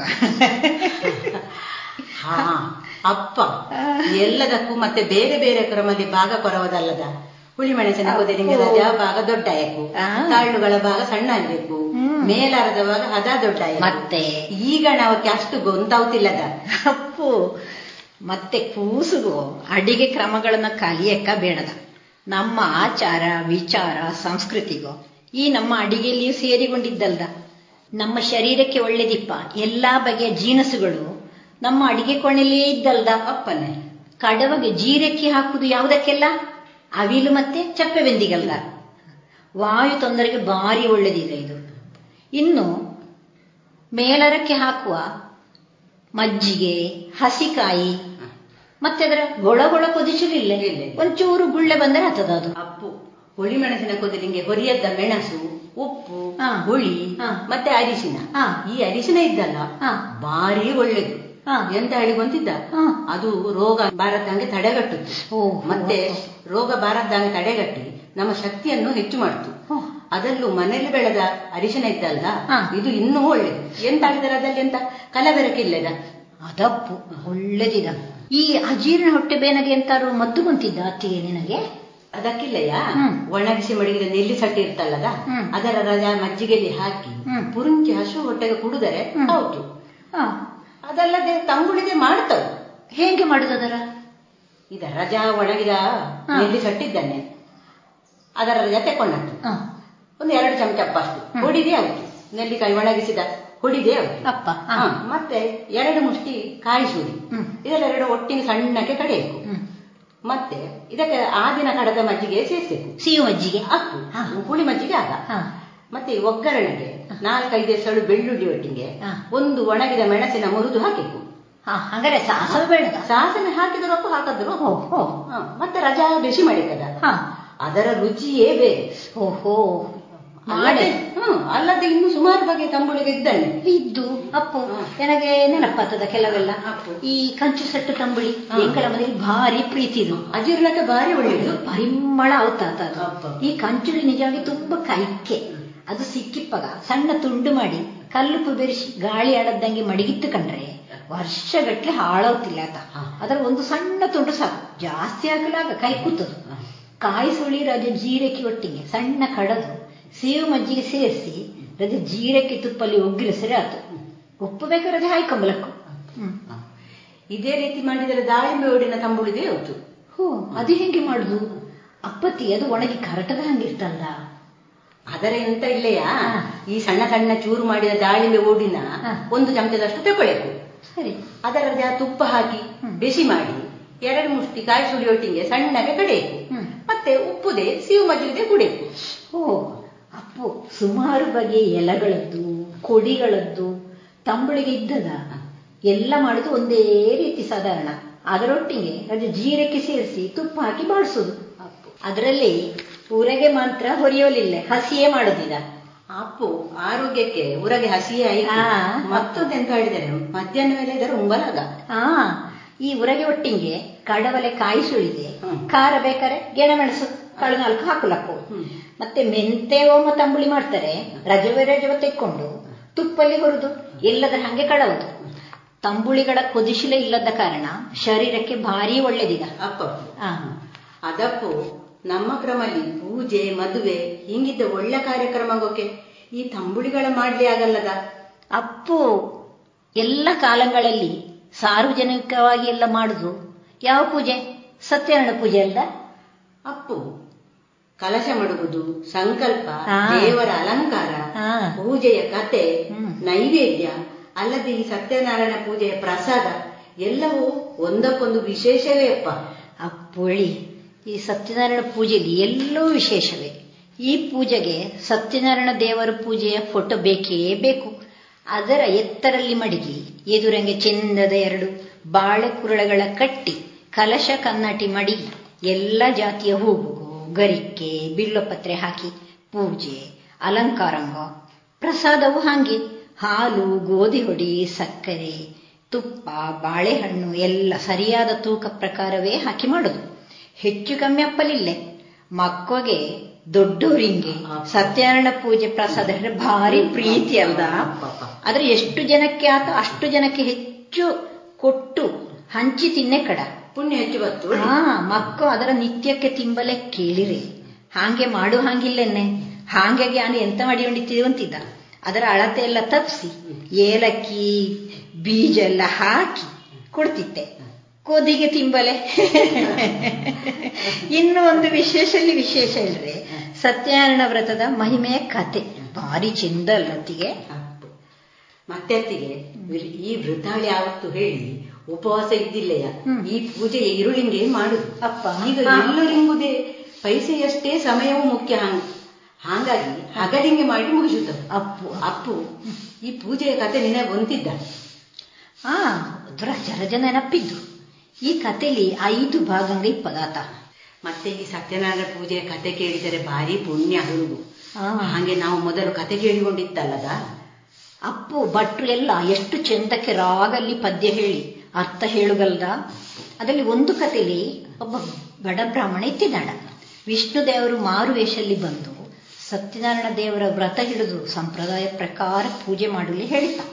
ಹಾಗೆ ಆ ಬ್ರಾಹ್ಮಣ ಪೂಜೆ ಮಾಡುವುದನ್ನು ನೋಡಿದ ಇನ್ನೊಂದು ಕಾಡಿನ ಸೌದಿ ಕಡಿವ ಬಡ ಜನ ಒಬ್ಬ ಅದನ್ನು ನೋಡಿದ ಪೂಜೆ ಮಾಡುದರ. ನೋಡಿದ್ದರಲ್ಲೇ ಅವ ಭಾರಿ ಶ್ರೀಮಂತ ಆದಲ್ದ. ಈ ಬ್ರಾಹ್ಮಣನು ಶ್ರೀಮಂತ ಆದ, ಬಡತನ ಎಲ್ಲ ಹೋತು. ಹೇ ಅಪ್ಪ, ಮತ್ತೆಂತ ಆತಡ? ಹಾ, ಪೂಜೆ ಬಗ್ಗೆ ಅನಾದರ ಇದ್ದರೆ ಅಂದ್ರೆ ನಂಬಿಕೆ ಇಲ್ಲದ ಎಂತ ಹೊತ್ತು ಹೇಳೋದಕ್ಕೆ ಇನ್ನೊಂದು ಕತೆ ಇದ್ದತ. ಒಬ್ಬ ಶ್ರೀಮಂತ ವ್ಯಾಪಾರಿ ಮಕ್ಕಳೇ ಇತ್ತಿದ್ದಿಲ್ಲ ಅಡವಂಗೆ. ಅದಕ್ಕೆ ಸತ್ಯನಾರಾಯಣ ವ್ರತ ಮಾಡ್ತೆ ಹೇಳಿ ಹರಕ್ಕೆ ಹೇಳಿಕೊಂಡ. ಅವನಿಗೊಂದು ಮಗಳು ಆತು. ಆ ಮಗಳು ದೊಡ್ಡಾಗಿ ಮದುವೆಯಾಗಿ ಹೋದ ಮೇಲೂ ಇವಂಗೆ ಹರಕ್ಕೆ ತೀರಿಸಲೇ ನೆನಪೇ ಆಯ್ದಿಲ್ಲ ಆತ. ಈ ದೇವರೇ ಹಾಂಗ ಹ್ಞೂ ಅಪ್ಪತ್ತಿಗೆ ಆ ಶ್ರೀಮಂತಂಗೆ ಒಂದರ ಮೇಲೆ ಒಂದು ಕಷ್ಟಂಗ ಬಪ್ಪದು ಶುರುವಾತು. ವ್ಯಾಪಾರಲ್ಲಿನ ಅಷ್ಟ ಆತು. ಅವ ಮಾಡದ್ದ ತಪ್ಪಿಂಗೆ ವಿನಾಕಾರಣವಾಗಿ ರಾಜ ಅವನ ಜೈಲಿಂಗ ಹಾಕಿದ. ಅವನ ಸಂಪತ್ತು ಎಲ್ಲ ರಾಜನ ಖಜಾನೆ ಸೇರಿತಾಳ. ಅಷ್ಟೊತ್ತಿಂಗೆ ಅವನ ಹೆಂಡತಿಗೆ ಮೊದಲೇ ಹರಕ್ಕೆ ಹೇಳಿದ್ದು ನೆನಪಾತಳ. ಕೂಡ್ಲಿ ಲಾಯಕಕ್ಕೆ ಪೂಜೆ ಮಾಡಿಯಪ್ಪ ರಾಜ ಅವನ ಜೈಲಿಂದ ಬಿಡುಗಡೆ ಮಾಡಿ ಎಲ್ಲ ಸಂಪತ್ತು ವಾಪಸ್ಸು ಕೊಟ್ಟನಡ. ಇನ್ನೂ ಅತ್ತಿಗೆ ಈ ಪ್ರಸಾದ ಸೇವನೆ ಮಹತ್ವಕ್ಕೊಂದು ಕತೆ ಇದ್ದಾತ. ಅಪ್ಪ ಇದರಲ್ಲಿಯೂ ಒಬ್ಬ ದೊಡ್ಡ ಶ್ರೀಮಂತ ವ್ಯಾಪಾರಿ. ಅವಂಗೆ ಈ ಪೂಜೆಲೆಲ್ಲ ನಂಬಿಕೆ ಇತ್ತಿಲ್ಲ. ವ್ಯಾಪಾರಲ್ಲಿ ನಷ್ಟ ಆತ ಅವಂಗೆ. ದೇವರ ಕೋಪದ್ದಾಗಿ ಆದದ್ದು ಹೇಳಿ ಅವಂಗೆ ಅರ್ಥ ಆಗಿ ಅವನ ಹಡಗಿನ ಸಮುದ್ರದ ಬಂದರಿಗೆ ತತ್ತ. ಅವನ ಮನೇಲಿ ಅವನ ಹೆಂಡತಿ ಮಕ್ಕ ಸತ್ಯನಾರಾಯಣ ವ್ರತ ಹಿಡಿದು ಪೂಜೆ ಮಾಡಿಕ್ಕಿ ಉದ್ಯಾಪನೆ ಮಾಡಿದ್ದವಷ್ಟೇ. ಅಷ್ಟೊತ್ತಿಂಗೆ ಇವ ಬಪ್ಪದುಗೊಂತಾಗಿ ಬಂದರಿಂಗೆ ಓಡಿದವು. ಹಾಗೆ ಹೋಪಾಗ ಪೂಜೆ ಪ್ರಸಾದ ತೆಕ್ಕೊಂಡು ಹೋಪಲೆ ಮರತ್ತಾಡ. ಇತ್ಲಾಗಿ ಆ ಶ್ರೀಮಂತನ ಹಡಗು ಸಮುದ್ರದಲ್ಲಿ ಮುಳುಗಲೆ ಶುರುವಾತಡ. ಪ್ರಸಾದ ತಿಂದರೆ ಮಾತ್ರ ಹಡಗು ತೇಲುದು ಹೇಳಿ ಗೊಂತಾದಿಕ್ಕಿ ಮನೆಯಿಂದ ಪ್ರಸಾದ ತಂದು ತೆಕ್ಕೊಂಡ ಮೇಲೆ ಎಲ್ಲ ಸರಿ ಆತಡ. ಅದ ನೋಡು ಎಷ್ಟು ಮಹಿಮೆ ಇದ್ದಲ್ದ. ಹಾಗೆ ಇನ್ನೊಂದು ಕಥೆಲಿ ಸೌದಿ ಮಾರಿ ಜೀವಿಸುವ ಬಾಡ ಇನ್ನೊಬ್ಬ ಆಗಣ ಹೊಲ್ಲ ಇನ್ನೊಬ್ಬ ಭಕ್ತಿಯಲ್ಲಿ ಸತ್ಯನಾರಾಯಣ ಪೂಜೆ ಮಾಡಿಕೊಂಡು ಇತ್ತಿದ್ದಾಡ. ಭಕ್ತಿಯ ಮುಖ್ಯ ಅಪ್ಪು. ಅಷ್ಟೊತ್ತಿಂಗೆ ಆ ದೇಶದ ಅರಸು ಅಲ್ಲೇಯಾಗಿ ಹೋಗಿಕೊಂಡಿತ್ತಿದ್ದಾಡ. ಇದು ಗೊಂತಾಗಿ ಆ ಬಡವ ಎಂತ ಮಾಡಿದೆ ಗೊಂತಿದ್ದ. ಅರಸಂಗೆ ಪ್ರಸಾದದ ಒಟ್ಟಿಗೆ ಹೂಗು ಹಣ್ಣು ಎಲ್ಲ ತೆಕೊಂಡೋಗಿ ಕೊಟ್ಟ ನೋಡ. ಆ ಅರಸ ಅಂಕರಲ್ಲಿ ಎಂಥದ್ದು ಮುಟ್ಟಿದ್ದ ಇಲ್ಲೇ ನೋಡು. ಇದಾದ ರಜಸಮಯಲ್ಲಿ ಅವನ ರಾಜ್ಯ ಸಂಪತ್ತು ಎಲ್ಲ ನಾಶ ಆತಡ. ಪ್ರಸಾದ ತೆಕ್ಕೊಳ್ಳದ ಕಾರಣ ಹೀಂಗಾದ ಹೇಳಿ ಪಶ್ಚಾತ್ತಾಪ ಮಾಡಿದ ಅರಸು ಎಲ್ಲ ತೆಕ್ಕೊಂಡ ಮೇಲೆ ಅವನ ರಾಜ್ಯ ಸಂಪತ್ತೆಲ್ಲ ವಾಪಸ್ ಬಂತಾಡ. ಅದ ಎಷ್ಟು ಒಳ್ಳೇದಾತು ನೋಡು. ಇದತ್ತಿಗೆ ಕತೆ ರಜೆ ನನಗೆ ಮರೆತು ಹೋದಂಗ ಆಗಿದ್ದಾತ. ಈಗೆಲ್ಲ ನೆನಪಾತಂದರೆ ನನಗೆ ಅಪ್ಪ ಅಪ್ಪು. ಮತ್ತೆ ಅತ್ತಿಗೆ ಹಾಗೆ ಈ 7 ದಿನಾಂಗ ವಾರಲ್ಲಿಪ್ಪದು ಆಯಾ ದಿನಕ್ಕೆ ವಿಶೇಷವಾದ ದೇವರು ಹೇಳಿದ್ದವಲ್ದ. ಹಾಗೆ ಆಯಾ ದೇವರ ಪೂಜೆಗೆ ಹಾಕುವ ವಿಶೇಷ ಹೂವುದೇ ಇದ್ದಡಲ್ದ. ನಿನಗೆಂತರೂ ಗೊಂತಿದ್ದ ಅದರ ಬಗ್ಗೆ ಅಪ್ಪು? ವಿಶೇಷ ಹೇಳಿ ಇದ್ದಡ. ಇದು ಆದಿತ್ಯವಾರದ ಪೂಜೆಗೆ ಕಣಗಿಲೆ, ದಾಸನ, ತುಂಬೆ ಹೂವು ಅವತಡ. ಸೋಮವಾರ ಜಾಜಿ, ಮಲ್ಲಿಗೆ, ತುಂಬೆ ಹೂವು.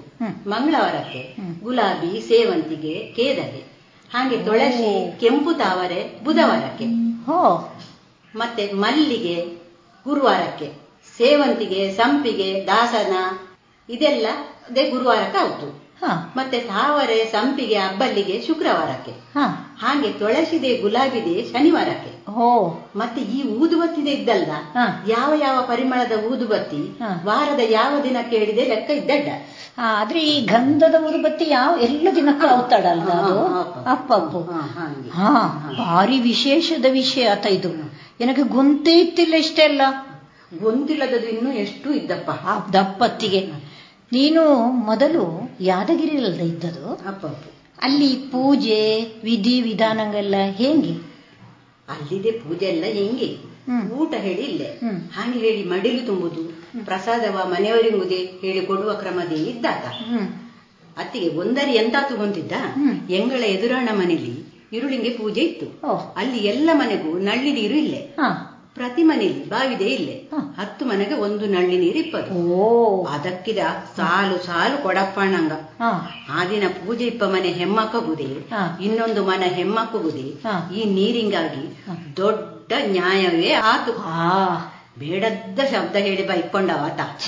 ಆನು ಒಳಂದ ನೋಡಿಯೇ ಬಾಕಿ ನಾವದರಿಲ್ಲೆಯ ಅವರ ಮೋರೆಯೂ ನೋಡ, ಅವರ ಮನಗೆ ಖಂಡಿತ ಹೋಗ. ಹಂಗಿತ್ತು ಅವರ ಅವಸ್ಥೆ. ಆದರೆ ಪೂಜೆಗೆ ಆ ಹೆಮ್ಮಕ್ಕಲ್ಲೆಯ ಎಂದ 10ರೇ ಜಗಳ ಮಾಡಿದ್ದು ಬಂದು ಕೂತ್ಕೊಂಡಾಗ ಮನೆ ಹೆಮ್ಮಕ್ಕಲ್ಲೆಯ ಏನೂ ಆಗದ್ದವ್ರಂಗೆ, ಏ ಅಕ್ಕ ಈಗ ಬಂದಿಯಾ, ಏನಾರು ಕುಡಿದೀಯಾ ಹೇಳಿ ಪ್ರೀತಿಯಿಂದ ಕೇಳುವಾಗ, ಅಯ್ಯೋ ಇಲ್ಲಿಯ ಜನಾಂಗ ಎಷ್ಟು ಒಳ್ಳೆಯವರಪ್ಪ ಹೇಳಿ ಗ್ರೇಸಿ ಎನ್ನ ಮನಸ್ಸು ತುಂಬಿ ಬಂದಾತ. ಆ ಪೋಳಿ ಎಷ್ಟು ಒಳ್ಳೆ ಗುಣ ಅಲ್ಲದವರದ್ದು. ಮತ್ತೆ ಹೆಂಗ ಮೊದಲು ಹೊನ್ನವರದ ತರಿತಿದ್ದೆ ಅಂತತ್ತಿಗೆ ಅಲ್ಲಿ ನೋಡೇಕು ಬೇಸಗೆ ಕಾಲ ಸುರು ಅಪ್ಪದ್ದೇ ಕೆಜಿ ಗಟ್ಲೆ ಉದ್ದಿನ ಮಿಲ್ಲಿಲಿ ಹೊಡಿ ಮಾಡಿಸಿ ಮಾಡಿಕೊಂಡು ಎಲ್ಲರ ಮನೇಲಿದೆ. ಅಲ್ಲಿ ಬಡವರು ಶ್ರೀಮಂತರು ಹೇಳಿಲ್ಲ, ಅಲ್ಲಿ ಉದ್ದಿನ ಹಪ್ಪಳದ ಕಾರ್ಖಾನೆಯೇ ಶುರುವಾಗುತ್ತು. ಇದಾತಿಗೆ ಒಬ್ಬರ ಮನೇಲಿ ನೆರೆ ಕರೆಯಲ್ಲಿ ತುಂಬಾ ದೂರದ ಬತ್ತವಿಲ್ಲ, ಹಪ್ಪಳಕ್ಕೆ ಹಿಟ್ಟು ಕಲಸರಿದ್ದಲ್ದ, ಬೇರೆ ಮನೆಗಳಲ್ಲಿ ಎಲ್ಲಾ ಕಲಸಲಿಲ್ಲ. ಎಂತಕ್ಕೆ ಗೊಂತಿದ್ದ ಉದಿಯಪ್ಪಗಳು ಎಲ್ಲರೂ ಹತ್ತರಣ ಮನೆಗೆ ಲಟ್ಟಣಿಗೆ ಹಿಡ್ಕೊಂಡು ಬಂದವದ ನಾಲ್ಕೈದು ಮನೆಯಿಂದ ಸಕಾಯ ಸಕಾಯ ಸಾವಿರಾರು ಹಪ್ಪಳಂಗು ಮಧ್ಯಾಹ್ನದ ಮೊದಲು ರಾಶಿ ಇದ್ದತ್ತು. ಆ ದಿನ ಮಧ್ಯಾಹ್ನದ ಊಟ ಹಪ್ಪಳ ಮಾಡುವರ ಮನೆಯಲ್ಲಿ ಈಗ ಮರದಿನ ಹೀಗೆ ಇನ್ನೊಂದು ಮನೆಯಲ್ಲಿ ಈ ಶ್ರೀಮಂತರ ಬಡವರು ಎಲ್ಲ ಒಟ್ಟು ಸೇರಿ ಮಾಡುದೇ. ಎಷ್ಟು ತೆಳು ರುಚಿ ರುಚಿ ಇಂಗು ಹಾಕಿದ ಹಪ್ಪಳ ಹೇಳಿ ಪರಿಮಳ ಖಾರ ಜಾಸ್ತಿ ಇರ್ತು ಮಾತ್ರ. ಹಾಗಾದ್ರೆ ನೀನು ಹಪ್ಪಳ ಮಾಡಿದೀಯ? ಹ್ಞೂ, ಆನುದೇ ಆಶೆಲಿ ಒಂದರಿ ಮಾಡ್ಲೆ ಹೆರಟೆ ಮಾರೈತಿ. ನನಗೆ ಯಾವಾಗಲೂ ಅವಕ್ಕೆ ಕೂಡ್ಲೆ ಹಿಡಿತಿಲ್ಲ, ಇದ ಆಫೀಸ್ ಇರ್ತಿತ್ತು. ಮತ್ತೆ ಅವರ ಹಾಗೆ ತೆಳ್ಳಂಗೆ ಲಟ್ಟು ಸುಲು ಗೊತ್ತಿಲ್ಲ ನನಗೆ. ಆದರೂ ಉಮೇದಿಲ್ಲಿ ಹೆರಟೆ ಉದ್ದಿನ ಹೊಡಿ 1 ಕೆಜಿ ಪೇಟೆಂದ ತಂದದು. ಹೆಂಗೋ ಬಾಡಿಗೆಗಿದ್ದ ಮನೆಯ ವೀಣ ಕಳಿತಿದ್ದವು ಅವರ ಹತ್ತರ ಹಿಟ್ಟು ಕಲಸಲು ಹೇಳಿದೆ. ಆದರೆ ನನಗೆ ಉಪಕಾರಕ್ಕೆ ಮಾತ್ರ 6 ಬೈಂದವಿಲ್ಲಾತ. ಆದರೂ ಒಂದು 50-60 ಹಪ್ಪಳ ಒಬ್ಬನೇ ಕೂದು ಮಾಡಿದ್ದೆ. ರಜೆ ದಪ್ಪ ದಪ್ಪ ಆಗಿತ್ತು ಮಾತ್ರ. ಅಷ್ಟಾದರೂ ಮಾಡಿದ್ದೇನೆ. ಅಪ್ಪು ಅಲ್ಲಿ ಲಾಯಕ ನೆಟ್ಟಿಗಾಯಿ ಸಿಕ್ಕಿಕೊಂಡಿದ್ದ. ಅಪ್ಪು ಅತ್ತಿಗೆ ಅದರ ಶುದ್ಧಿ ಅಂತ ಕೇಳ್ತೆ. ಈಗ ಗೆದ್ದೆಂದ ಕೊಯ್ದು ತಂದ ನೆಟ್ಟಿಕಾಯಿ ಆತ. ಅಲ್ಲಿ ಹಾಲಕ್ಕಿ ಹೇಳುವ ಒಂದು ಪಂಗಡ ಇದ್ದು, ಆ ಪಂಗಡದ ಗೌಡ್ತಿಗೋ ಭಾರಿ ಶ್ರಮಜೀವಿಗೋ. ಉದೇ ಕಾಲಕ್ಕೆ ದೊಡ್ಡ ಹೆಡಗೆ ತುಂಬ ನೆಟ್ಟಿಕಾಯಿಗೋ ಎಲ್ಲ ಸಾವಯವ. ಹೆಂಗ ಅವರ ಕೈಲಿ ತಕ್ಕೊಂಬೋದು, ಕ್ರಯೋ ತುಂಬಾ ಹೆಚ್ಚಿಲ್ಲ. ಮತ್ತೆ ನಿನಗೆ ಜಾನಪದ ಹಾಡಿಂಗೆ ಪ್ರಶಸ್ತಿ ಸಿಕ್ಕಿದ ತುಕ್ರಿ ಗೌಡ್ತಿ ಫೋಟೋ ನೋಡಿದ್ಯಾ? ಅಪ್ಪು ಅದು ಪೇಪರ್ಲೆಲ್ಲ ಬಂದಲ್ಲ ನೋಡಿದ್ಯಾ? ಹಾಗೆ ಕೊರಳು ತುಂಬಾ ಮಣಿಸರಂಗವಕ್ಕೆ ಒಂದೇ ಸೀರೆಯಲ್ಲ ಆಯ್ಕಕ್ಕೆ ಮೈಗೆ ಸುತ್ತಿ ಎದುರಂಗೆ ಆ ಮಣಿಸರಕ್ಕೆ ಸಿಕ್ಕಿಸಿದರ ಬೆನ್ನೆಲ್ಲ ಬೋಳು. ಎಂತ ರಣ ಬಿಸಿಲು ಮಳಗು ಕೂಡ ಅವರ ವಸ್ತ್ರ ಹಾಗೆ. ಯಾವುದೇ ಜನ ಸೇರ್ತ ಕಾರ್ಯಾಂಗ ಇರಿ ಮದುವೆ ಜಾತ್ರೆ ಎಲ್ಲ ಇರ್ತಲ್ದ, ಅಲ್ಲಿಗವು ಹೀಗೆ ಹೊಪ್ಪದು ವಸ್ತ್ರ ಅಂದ್ರೆ ಒಳ್ಳೇದಿಕ್ಕಷ್ಟೇ. ಅದು ಗಲೀಜಂತ ನಮಗೆ ನೋಡ್ಲೆ ಕಾಣ್ತಿಲ್ಲ ಆತ. ಅವರ ಸಂಸ್ಕೃತಿಯೇ ಹಾಗೆ ಅದ, ಅದರ ಒಳಿಸಿಕೊಂಡಿದವಿದ. ಅತ್ತಿಗೆ ಪದ್ಯ ಹೇಳುವಾಗ ನನಗೊಂದು ನೆನಪ ತಾತ. ನಾವು ಸಣ್ಣದಿಪ್ಪಾಗ ಪದ್ಯವಲ್ಲೇ ಅಡಿಗೊಂಡಿದ್ದದಲ್ದ ಅಪ್ಪಪ್ಪು. ಈಗ ಶುರು ಮಾಡುವನ ಪದ್ಯ? ನನಗೆ ಪದ್ಯ ಹೇಳಲ್ಲ ಬರ್ತಿಲ್ಲ ಹೇಳಿ ಬಪ್ಪಂಗೆ ಹೇಳುವೆ ಆಂದಲ್ದ ಶುರು ಮಾಡುದು. ನೀನು ಶುರು ಮಾಡಂಗಾರೆ ಅಪ್ಪು, ಶುರು ಮಾಡುವನ? ಈ ಕನ್ನಡದ ಅಕ್ಷರಮಾಲೆ ಅಮ್ಮ ಎಂಬುದೇ ಕಂದನ ಕರುಳಿನ ಕರೆಯೋಲೆ. ಈ ಕನ್ನಡದ ಅಕ್ಷರಮಾಲೆ ಅಮ್ಮ ಎಂಬುದೇ ಕಂದನ ಕರುಳಿನ ಕರೆಯೋಲೆ. ಆಟ ಊಟ ಓಟ ಕನ್ನಡ ವಂದನೆ ಪಾಠ, ಕನ್ನಡ ಭಾಷೆಯ ಕಲಿತವಗೆ ಜೀವನವೇ ರಸದೋಟ. ಈ ಕನ್ನಡದ ಅಕ್ಷರಮಾಲೆ ಲಾಕಿ ಸಂಕರಕ ಲಾ ಕಡಮೆ ಇದೆ 20. ನೀನನ್ನ ಸೋಲಿಸಲೇಬೇಕಾಗಿ ಕೊಟ್ಟದಾಳಿ ಈ ಅಕ್ಷರವ ಲಾ. ಲಾಲಿಸು ಗಜವದನ ಲಾಲಿಸಲ್ಲದು ಅದು ಪಾಲಿಸಾಯಪ್ಪು ತಪ್ಪು ಸಡಲಿ ದೇವ. ನಿನಗೆ ಗೊಂತಾಗಾಳಿಯನ್ನೇ ಶುರು ಮಾಡಿದ್ದು ಮೆಲ್ಲ ಲಾಕೊಂಡು ಮಾಡುವಾಳೆ. ಆತ್ ನಿನ ಗೊಂತಾತಾನೆ ಗೊಂತಾತ ಬೇರೆ ಬೇರೆ ನೋಡ್ಬೇಡ. ಲಾ ಲಂಬೋದರ ಲಕುಮಿಕರ ಅಂಬಾಸುತ ಮರವಿನೂತ ಲಂಬೋದರ ಮೇಕರ ರಾ ಕೆಳಕಲ್ಲ ರಾಂದ ಹಾಗೆ ಆಗುತ್ತಲ್ಲ. ರಾಮಚಂದ್ರ ಭಕ್ತಿಯಿಂದ ನಾಮ ಸ್ಮರಿಪೆ ದೇವಾನೇ, ಪ್ರೇಮದಿಂದ ಪೊರೆಯೋ ತಂದೆ ಹೇ ಮಹಾನುಭಾವನೇ.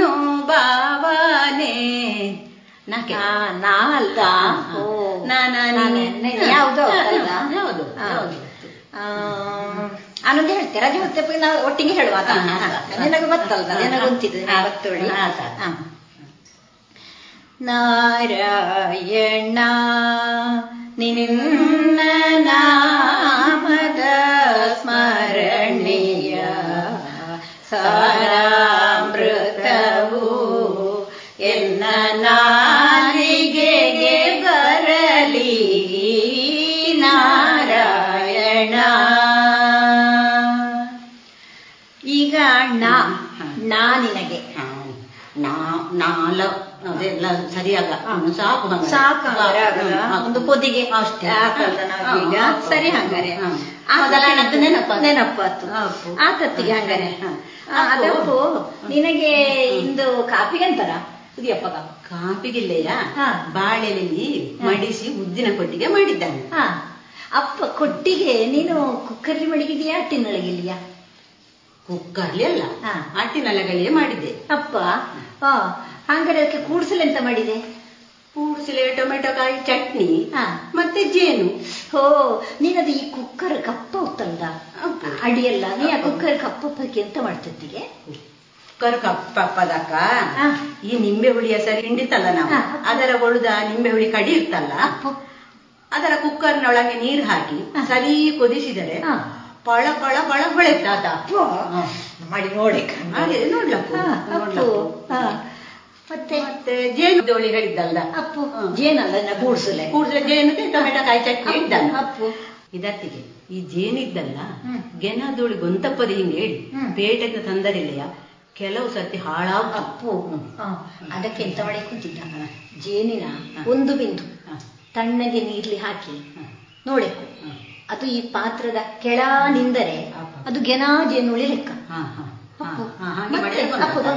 ಮತ್ತೆ ಈ ಕಾಯಿ ಟೊಮೆಟೊ ಚಟ್ನಿ ಹೇಳಿದೆ, ಹೇಗೆ ಮಾಡುದು ನೀನು? ಅದು ಹೇಗೆ ಹೇಳಿದ್ ಹೇಳ್ತೆ. ಈಗ ಇದ ಬೇಕಾದ ಸಾಮಾನ್ಯ ಮೊದಲು ಹೇಳ್ತೆ. ಎರಡು ಒಳ್ಳೆ ಬೆಳೆದ ಕಾಯಿ ಟೊಮೆಟೊ, ಉಪ್ಪು ಮತ್ತೆ 3-4 ಹಸಿಮೆಣಸು, 2 ಮುಷ್ಟಿ ಕಾಯಿ ಸುಳಿ, 10 ಹೊರದ ನೆಲಗಡ್ಡೆ, ಮತ್ತೆ 2 ಎಸಳು ಬೆಳ್ಳುಳ್ಳಿ, 3 ಬೆಳ್ಳುಳ್ಳಿ ಹಿಡಿಯುವಷ್ಟು ಜೀರಿಗೆ. ಅಲ್ಲ, ನೆಲಗಡ್ಡೆ ಹುರಿದಿಕ್ಕೆ ಎಲ್ಲ ಚೋಲಿ ತಗೊಳ್ಳಿದ್ದ ಹಾಗೆ ಹಾಕುಲಕ್ಕ ಅಲ್ಲ, ಜೋಲಿ ತೆಗೆದರೆ ಒಳ್ಳೇದು. ಸರಿ, ಇವಿಷ್ಟು ಬೇಕಪ್ಪ ಸಾಮಾನು. ಮತ್ತೆ ಮಾಡುದು ಹೆಂಗೆ ಹೇಳಿದರೆ, ಮೊದಲು ಟೊಮೆಟೊವ 4 ಭಾಗ ಮಾಡಿ ಒಳ್ಳೆಯದು. ಹಸಿಮೆಣಸಿದ್ದಲ್ಲ ಒಟ್ಟಿಗೆ ಹಾಕಿ ಈ ಟೊಮೆಟೊವ ಹಸಿ ಹೋಗಷ್ಟು ಬಾಡಿಸಿ ಒಳ್ಳೆಯದು. ಇದು ತಣದ ಮೇಲೆ ಇದರೊಟ್ಟಿಗೆ ಕಾಯಿ ಸುಳಿ, ಹುರಿದ ನೆಲಗಡ್ಡೆ, ಉಪ್ಪು, ಬೆಳ್ಳುಳ್ಳಿ ಎಲ್ಲ ಮಿಕ್ಸಿಗೆ ಹಾಕಿ ತರಿತರಿಯಾಗಿ ಕಡೆಯಬೇಕು. ಮತ್ತೆ ಇನ್ನು ರಜಾ ಜೀರಿಗೆ ಹಾಕಲು ಬಾಕಿದ್ದದ, ಆ ಜೀರಿಗೆ ಹಾಕಿ 1-2 ಸುತ್ತು ತಿರುಗಿಸಿದ್ದು ಲಾಯ್ಕ ಚಟ್ನಿ ಉಂಟು. ಮತ್ತೆ ಟೊಮೆಟೊಕ್ಕೆ ಹುಳಿ ಇದ್ದಲ್ಲ ಅಪ್ಪು, ಆಂಗದ ಕಾರಣ ಇದಕ್ಕೆ ಹುಳಿ ಬೇಡ, ಅದಕ್ಕೆ ಒಗ್ಗರಿಸಲಿದ್ದ ಒಗ್ಗರಿಸಲಿದೆ,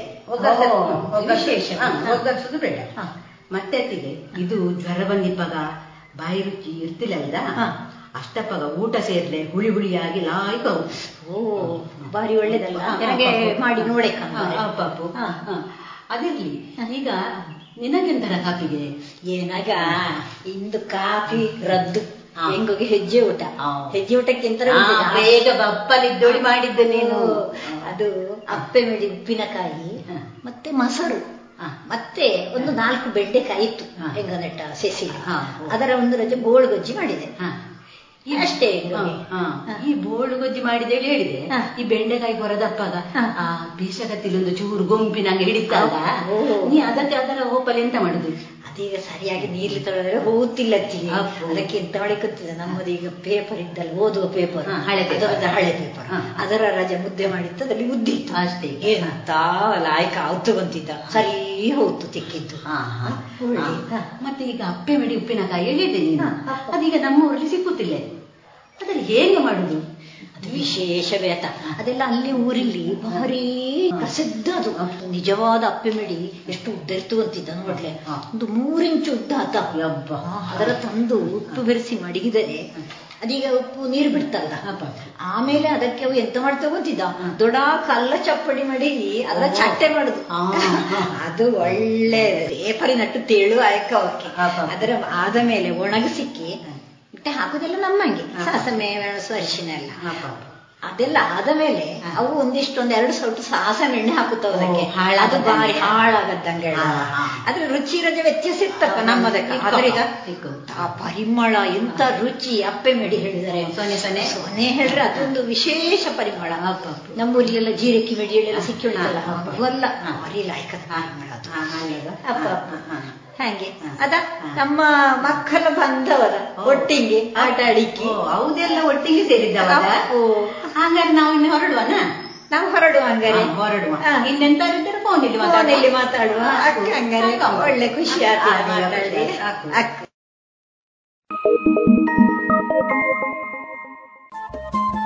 ರೇಡಿಯೋ ಪಾಂಚಜನ್ಯ 90.8 FM ಸಮುದಾಯ ಬಾನುಲಿ ಕೇಂದ್ರ ಪುತ್ತೂರು. ಇದು ಜೀವ ಜೀವದ ಸ್ವರ ಸಂಚಾರ.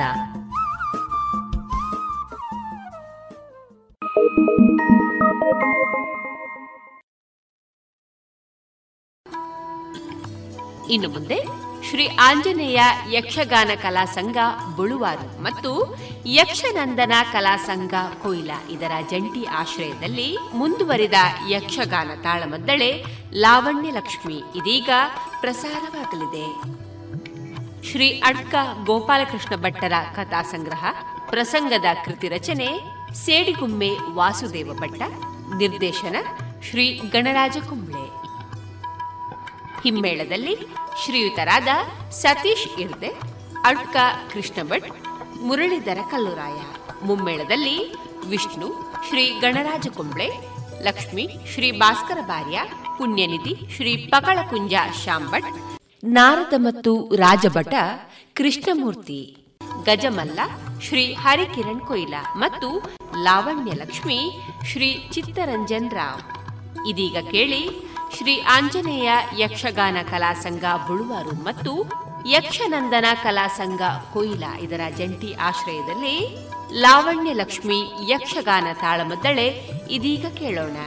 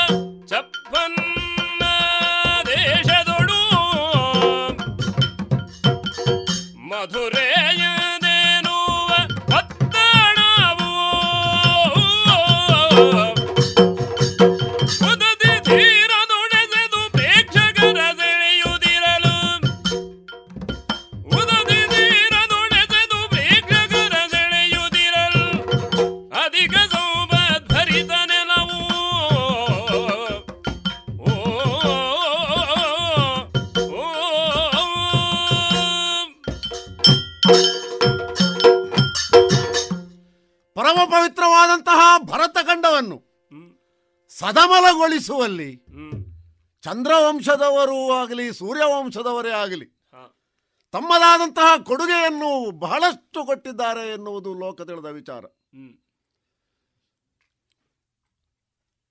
ತ್ರೇತಾಯುಗದಲ್ಲಿ ಶ್ರೀರಾಮಚಂದ್ರ ರಾಮರಾಜ್ಯವನ್ನಾಗಿಸುವಲ್ಲಿ ಮರ್ಯಾದಾ ಪುರುಷೋತ್ತಮ ಎನಿಸಿಕೊಂಡು ದುಷ್ಟ ಸಂಹಾರವನ್ನು ಮಾಡಿ ಶಿಷ್ಟ ಪರಿಪಾಲನೆಯನ್ನು ಮಾಡಿ ದೇಶವನ್ನು ಸುಭಿಕ್ಷಗೊಳಿಸಿದ ಆ ಕಾಲಕ್ಕೆ ಧರ್ಮಾತ್ಮರು ಬಹಳಷ್ಟು ಮಂದಿ ಮೆರೆದಾಡಿದವರು.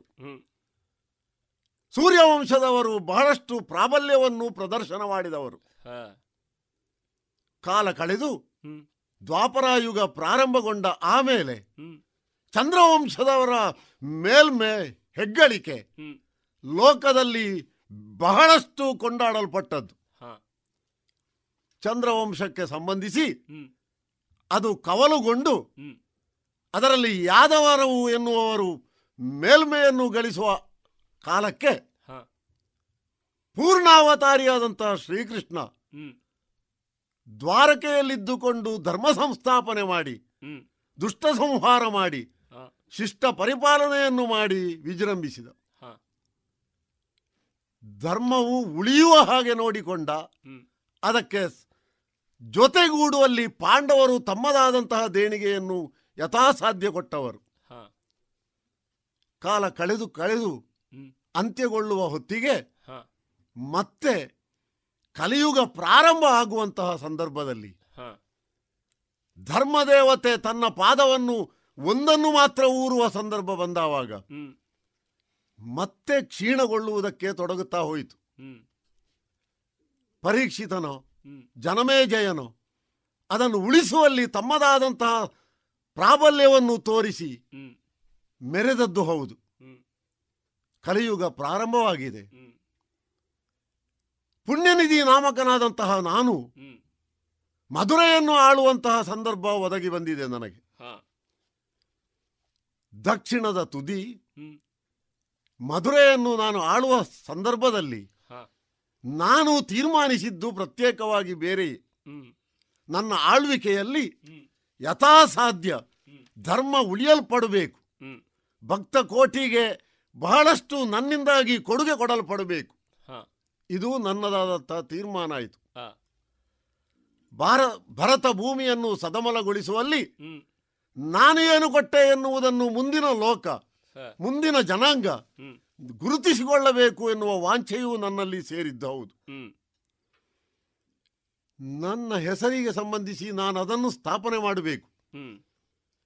ಹೇಳಿ ಕೇಳಿ ರಾಮನಿಂದ ಕೊಡುಗೆ ಕೊಡಲ್ಪಡುವ ಕಾಲಕ್ಕೆ ದಕ್ಷಿಣದ ತುತ್ತ ತುದಿಯಾದಂತಹ ಈ ಪ್ರದೇಶ ಲವಣಾಂಬುದಿ ತೀರ ಇದು ವಿಭೀಷಣನ ಕೇಳಿಕೆಗೆ ಒಳಪಟ್ಟು ಸೇತುಬಂಧವನ್ನು ಮುರಿಯಬೇಕು ಎನ್ನುವಂತಹ ತೀರ್ಮಾನಕ್ಕೆ ರಾಮ ಒಳಪಟ್ಟು ತನ್ನದಾದಂತಹ ಕೋದಂಡದ ತುದಿಯನ್ನು ಇಲ್ಲಿ ಊರಿದನಂತೆ. ಪರಿಣಾಮವಾಗಿ ಧನುಷ್ಕೋಟಿ, ಧನುಷ್ಕೋಡಿ ಎರಡೂ ರೀತಿಯಲ್ಲಿ ಕರೆಯುವ ಹಾಗಾಯಿತು. ಲಂಕೆಯ ಸಂಪರ್ಕ ಇಲ್ಲಿ ತುಂಡರಿಸಲ್ಪಟ್ಟದ್ದು.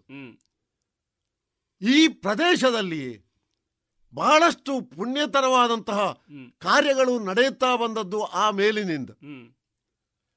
ರಾಮ ಸಂಬಂಧವಾಗಿಯೂ ಈಶ್ವರ ಸಂಬಂಧವಾಗಿಯೂ ದೇಗುಲ ನಿರ್ಮಾಣವಾಗಿ ರಾಮೇಶ್ವರ ಅಂತ ನೆಗಳತೆಗೆ ಒಳಪಟ್ಟದ್ದು. ಪುಣ್ಯಸ್ಥಳವಾದಂತಹ ಇದು ನಮಗೆ ಸಮೀಪವಾದ್ದು. ಇದಕ್ಕಿಂತ ದೊಡ್ಡ ನಿಧಿಯನ್ನು ಸಿಗುವುದಕ್ಕಿಲ್ಲ. ಹೇಳಿ ಕೇಳಿ ಹುಟ್ಟಿನಿಂದ ನನಗೆ ಒದಗಿ ಬಂದ ನಿಧಿ ಈ ಪುಣ್ಯಕ್ಷೇತ್ರ.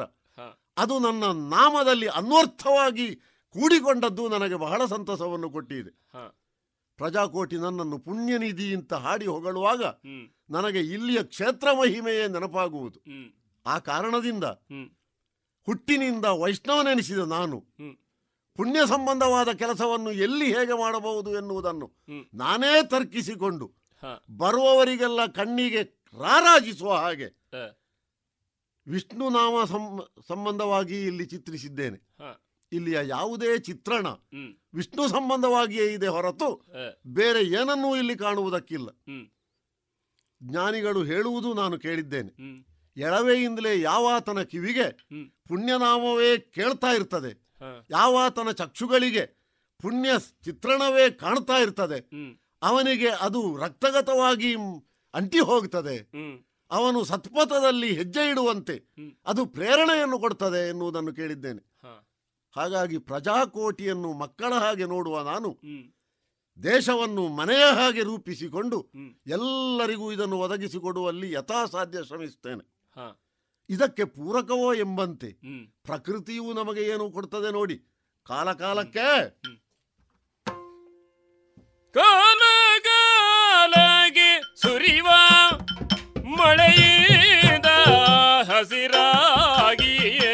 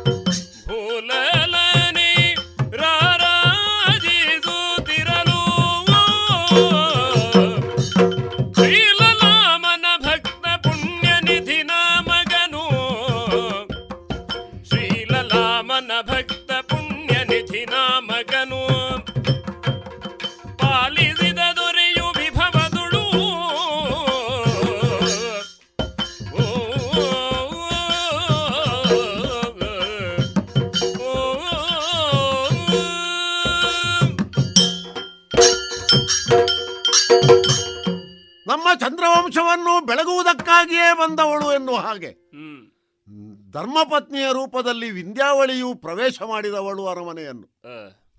ಆದ್ರೇನು ಮಾಡೋಣ, ಎಷ್ಟು ಕಾಲದ ನಮ್ಮ ದಾಂಪತ್ಯ ಜೀವನ ನಾವು ಸವಿಸಿದರೂ ಇಂದಿನವರೆಗೂ ಮಕ್ಕಳನ್ನು ಕಾಣುವ ಭಾಗ್ಯ ನಮಗೆ ಲಭ್ಯವಾಗಲಿಲ್ಲ.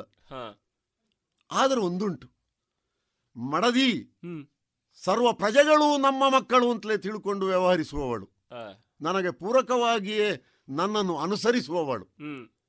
ಈ ಕಾರಣದಿಂದಲೋ ಏನೋ ಪ್ರಜಾವರ್ಗದವರಲ್ಲಿ ನಾವು ಅಪಸ್ವರವನ್ನು ಇಷ್ಟು ಕಾಲ ಕೇಳಿದವರಲ್ಲ, ಕಂಡವರಲ್ಲ. ಕಾಲಕಾಲಕ್ಕೆ ಸರಿಯಾಗಿ ಮಳೆ, ಅದಕ್ಕೆ ಸರಿಯಾಗಿ ಬೆಳೆ ನಮ್ಮ ನಾಡಿನ ಸಂಪತ್ತನ್ನು ವೃದ್ಧಿಗೊಳಿಸುವಲ್ಲಿ ತನ್ನದಾದಂತಹ ಕೊಡುಗೆಯನ್ನು ಕೊಡ್ತಾ ಉಂಟು.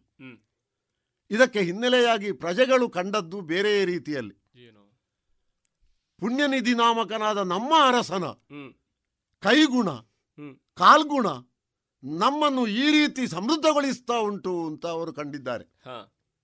ನನಗಿದು ಹೆಮ್ಮೆಯೂ ಹೌದು, ನಾನಿದನ್ನು ಒಪ್ಪಿಕೊಳ್ಳುವವನು ಹೌದು. ಇದಕ್ಕೆ ಕಾರಣ ಏನಂದ್ರೆ ನನ್ನ ಹಾಗೆಯೇ ಅವರು ಹೆಜ್ಜೆ ಇಡ್ತಾ ಇರುವುದು, ಎಲ್ಲ ವ್ರತಾಚರಣೆಯನ್ನು ಯಥಾಸಾಧ್ಯ ಮಾಡುತ್ತಾ ವಿಷ್ಣು ಭಕ್ತರಾಗಿಯೇ ಇದ್ದುಕೊಂಡು, ಹಿಂದೆ ನಾವು ಕೇಳಿದ ಹಾಗೆ ಚಂಪಕಾವತಿಯ ಅರಸನಾದ ಹಂಸಧ್ವಜನ ಹಾಗ ಅಥವಾ ಮಯೂರಧ್ವಜನ ಹಾಗ ನಮ್ಮ ಪ್ರಜೆಗಳು ವರ್ತಿಸ್ತಾರೆ ಅಂತ ಆದ್ರೆ ನನಗದು ಹೆಮ್ಮೆ ಅಲ್ಲದೆ ಇನ್ನೇನು. ಕಾಲಕಾಲಕ್ಕೆ ಮಾಡಬೇಕಾದನ್ನು ಮಾಡ್ತಾ ಇದ್ದಾರೆ ಎನ್ನುವುದಕ್ಕೆ ಈಗ ಈಗ ಬಂದ ವರ್ತಮಾನವೇ ಸಾಕ್ಷಿ ನೋಡಿ. ಈ ಕಾಲಕ್ಕೆ ನಡೆಯಬೇಕಾದಂತಹ ಉತ್ಸವ ಧನುಷ್ಕೋಟಿಯಲ್ಲಿ ತೀರ್ಥೋತ್ಸವ, ಎಲ್ಲ ಪ್ರಜೆಗಳು ಒಗ್ಗೂಡಿಕೊಂಡು ಅಲ್ಲಿಗೆ ಹೊರಡುವವರಿದ್ದಾರೆ. ರಾಜನಾದ ನಾನು ಕೂಡ ಅದಕ್ಕೆ ಸಹಕಾರಿಯಾಗಿ ನಮ್ಮವರನ್ನು ಕೂಡಿಕೊಂಡು ಹೋಗಬೇಕಾದ್ದು ಧರ್ಮ. ತೀರ್ಮಾನಿಸಿದ್ದೇನೆ, ರಕ್ಷಕ ಭಟರು ಸೀಮಿತವಾಗಿ ಸಾಕು, ಅದು ಕೇವಲ ನೋಡುವವರಿಗಾಗಿ, ನಮಗೆ ಎಲ್ಲಿಯೂ ಅಪಾಯ ಬರುವುದಿಲ್ಲ. ಇದು ನನಗೆ ಗೊತ್ತಿದ್ದ ವಿಚಾರ. ನಮ್ಮ ಮೇಲೆ ದಾಳಿಗೈಯುವವರಿಲ್ಲ, ನಾವು ಅನ್ಯರ ಮೇಲೆ ಏರಿ ಹೋದಿಲ್ಲ. ಹಾಗಾಗಿ ರಾಜನೆನ್ನುವ ಸ್ಥಾನದ ಗೌರವವನ್ನು ಉಳಿಸಿಕೊಳ್ಳುವುದಕ್ಕೆ ಎಷ್ಟು ಬೇಕು ಅಷ್ಟು ರಕ್ಷಕ ಭಟರೊಂದಿಗೆ ಬೇಕಾದ ಪರಿಕರಗಳನ್ನೆಲ್ಲ ಸೇರಿಸಿಕೊಂಡು ಧನುಷ್ಕೋಟಿಯತ್ತ ಮುಂದುವರಿಯುತ್ತೇವೆ.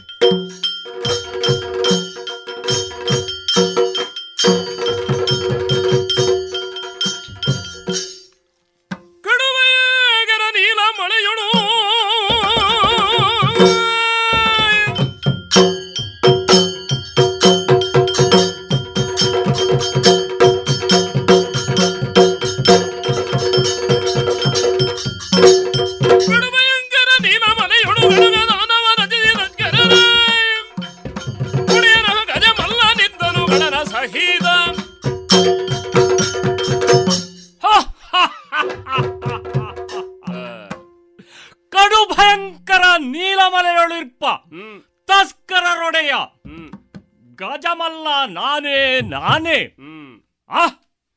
ಈ ಗಜಮಲ್ಲ, ಹಿಂದೆ ಒಮ್ಮೆ ನ್ಯಾಯ ನೀತಿ ಧರ್ಮಗಳ ಮೂಲಕ ನಡೆಯುತ್ತಾ ಇದ್ದ ಸಜ್ಜನ, ಅದಕ್ಕೆ ಪ್ರತಿಫಲ ಕಡುಬಡತನ, ಭಿಕ್ಷೆ ಬೇಡಿ ಜೀವನ, ನಾಗರಿಕರ ಅನಾಗರಿಕ ವರ್ತನೆಯಿಂದ ಅಪಹಾಸ್ಯ ಅವಮಾನಗಳ ನನ್ನ ಬಗ್ಗೆ ಮೇಲೆ ಬಂದಿದೆ.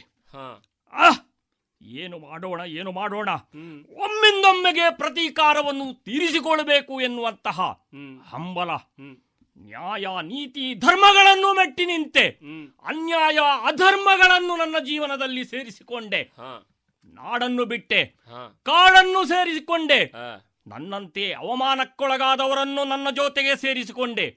ಅಷ್ಟೇ ಅಲ್ಲ, ಕಿರಾತ ಮುಂತಾದಂತಹ ಕಾಡಾಡಿಗಳನ್ನೂ ನಮ್ಮ ಜೊತೆಗೆ ಸೇರಿಸಿಕೊಂಡೆ. ಹಿಂದೊಮ್ಮೆ ಪಾಂಡವರಲ್ಲಿ ಒಬ್ಬನಾದಂತಹ ಅರ್ಜುನ, ಅವನನ್ನೇ ನಮ್ಮ ಒಬ್ಬ ಕಾಡಾಡಿ ಸೋಲಿಸಿದ್ದಾನೆ ಅಂತ ಹೇಳಿದ್ರೆ ನಮ್ಮ ಪೌರುಷದ ಬಗ್ಗೆ ನಮಗೆ ಹೆಮ್ಮೆ ಇದೆ. ಶೌರ್ಯ ಪರಾಕ್ರಮಗಳು ಇದ್ರೆ ಸಾಕಾಗ್ಲಿಕ್ಕಿಲ್ಲ. ದುಡ್ಡಿದ್ದವನೇ ದೊಡ್ಡಪ್ಪ ಅಂತೇಳಿ ಎಲ್ಲ ನೋಡುವವರು. ಹಾಗಾಗಿ ನಮ್ಮಲ್ಲಿ ದುಡ್ಡು ಬೇಕು, ಧನ ಕನಕಾದಿಗಳು ನಮ್ಮ ಖಜಾನೆಯನ್ನು ತುಂಬಬೇಕು. ಅದಕ್ಕೆ ಏನು ಮಾಡ್ತಾ ಇದ್ದೇನೆ ಗೊತ್ತೇ? ದಾರಿ ಹೋಕರ ಹೊಡೆದು ಬೆದರಿಸಿ ಮಾಡಿದ್ದಾನೆ.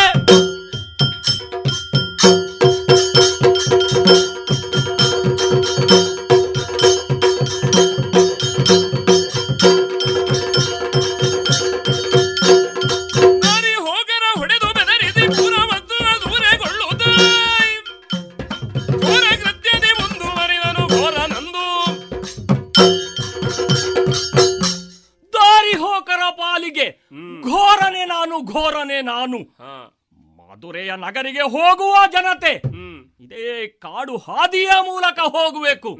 ಅದಕ್ಕೆ ಏನು ಮಾಡಿದ್ದೇನೆ, ಅಲ್ಲಲ್ಲಿ ಅಡಗು ತಾಣವನ್ನು ರಚಿಸಿದ್ದೇನೆ. ಯಾವಾಗ ದಾರಿ ಹೋಕರು ಮಧುರೆಯ ನಗರಿಗೆ ವ್ಯಾಪಾರದ ಉದ್ದೇಶದಿಂದ, ಉತ್ಸವದ ಉದ್ದೇಶದಿಂದ ಧನ ಕನಕಾದಿಗಳನ್ನು ಹಿಡಿದುಕೊಂಡು ಹೋಗ್ತಾ ಇದ್ದಾರ, ಅಂತಹ ದಾರಿ ಹೋಕರನ್ನು ಸೆರೆ ಹಿಡಿದು ಅವರಿಂದ ಬಲಾತ್ಕಾರ ಪೂರ್ವಕವಾಗಿ ಧನಕನಕಾದಿಗಳನ್ನು ದೋಚುತ್ತಾ ಇದ್ದೇನೆ. 64 ವಿದ್ಯೆಗಳಲ್ಲಿ ಚೋರ ವಿದ್ಯೆಯೋ ಒಂದು. ಆ ಚೋರ ವಿದ್ಯೆಯಲ್ಲಿ ನಮ್ಮೆಲ್ಲರೂ ಪರಿಣತರು. ಒಂದು ವರ್ತಮಾನ ಕೇಳಿ ಬರ್ತಾ ಇದೆ, ಏನು? ಮಧುರಾ ನಗರಿಯಲ್ಲಿ ತೀರ್ಥೋತ್ಸವ, ಒಳ್ಳೆಯ ಒಂದು ಅವಕಾಶ. ಅಲ್ಲಿಯ ಜನರಿಗೆ ಧಾರ್ಮಿಕ ನಂಬಿಕೆಗಳ ಮೂಲಕ ಹಬ್ಬವನ್ನು ಆಚರಿಸುವಂತಹ ಸಂಭ್ರಮ. ಆದ್ರೆ ನಮ್ಮ ಪಾಲಿಗೆ ನಮ್ಮ ಖಜಾನೆಯನ್ನು ಭರ್ತಿಗೊಳಿಸುವಂತಹ ಒಂದು ಸಂಭ್ರಮ. ಹಾಗಾಗಿ ತಡ ಮಾಡುವುದಲ್ಲ, ಹೋಗ್ತೇನೆ ತೀರ್ಥೋತ್ಸವದ ಕಡೆಗೆ.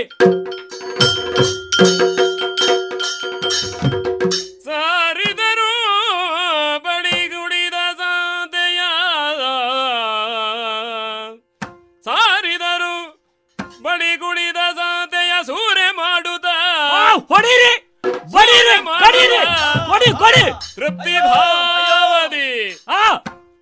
ಭಾವದಿ ದಾರಿಯಲ್ಲಿ ಬರೆನೋಡಿದರು, ದಾರಿಯಲ್ಲಿ ಬರೆನೋಡಿದರು ಲಾವಣ್ಯ ಲಕ್ಷ್ಮಿಯನು, ದಾರಿಯಲ್ಲಿ ಬರೆನೋಡಿದರು ಲಾವಣ್ಯ ಲಕ್ಷ್ಮಿಯನು. ಓ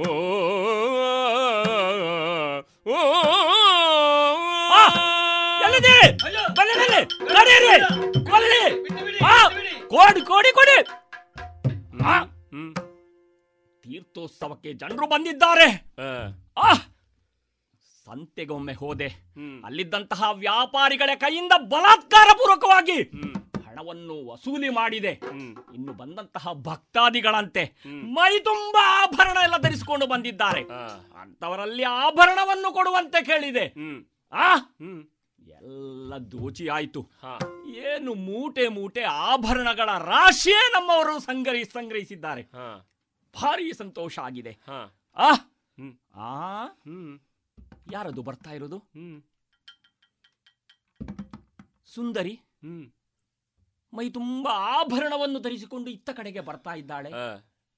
ಯಾಕೆ ತಡ ಮಾಡೋದು? ಅವಳನ್ನೇ ಕುರಿತು ಮಾತನಾಡ್ತಾ ಇದ್ದೇನೆ.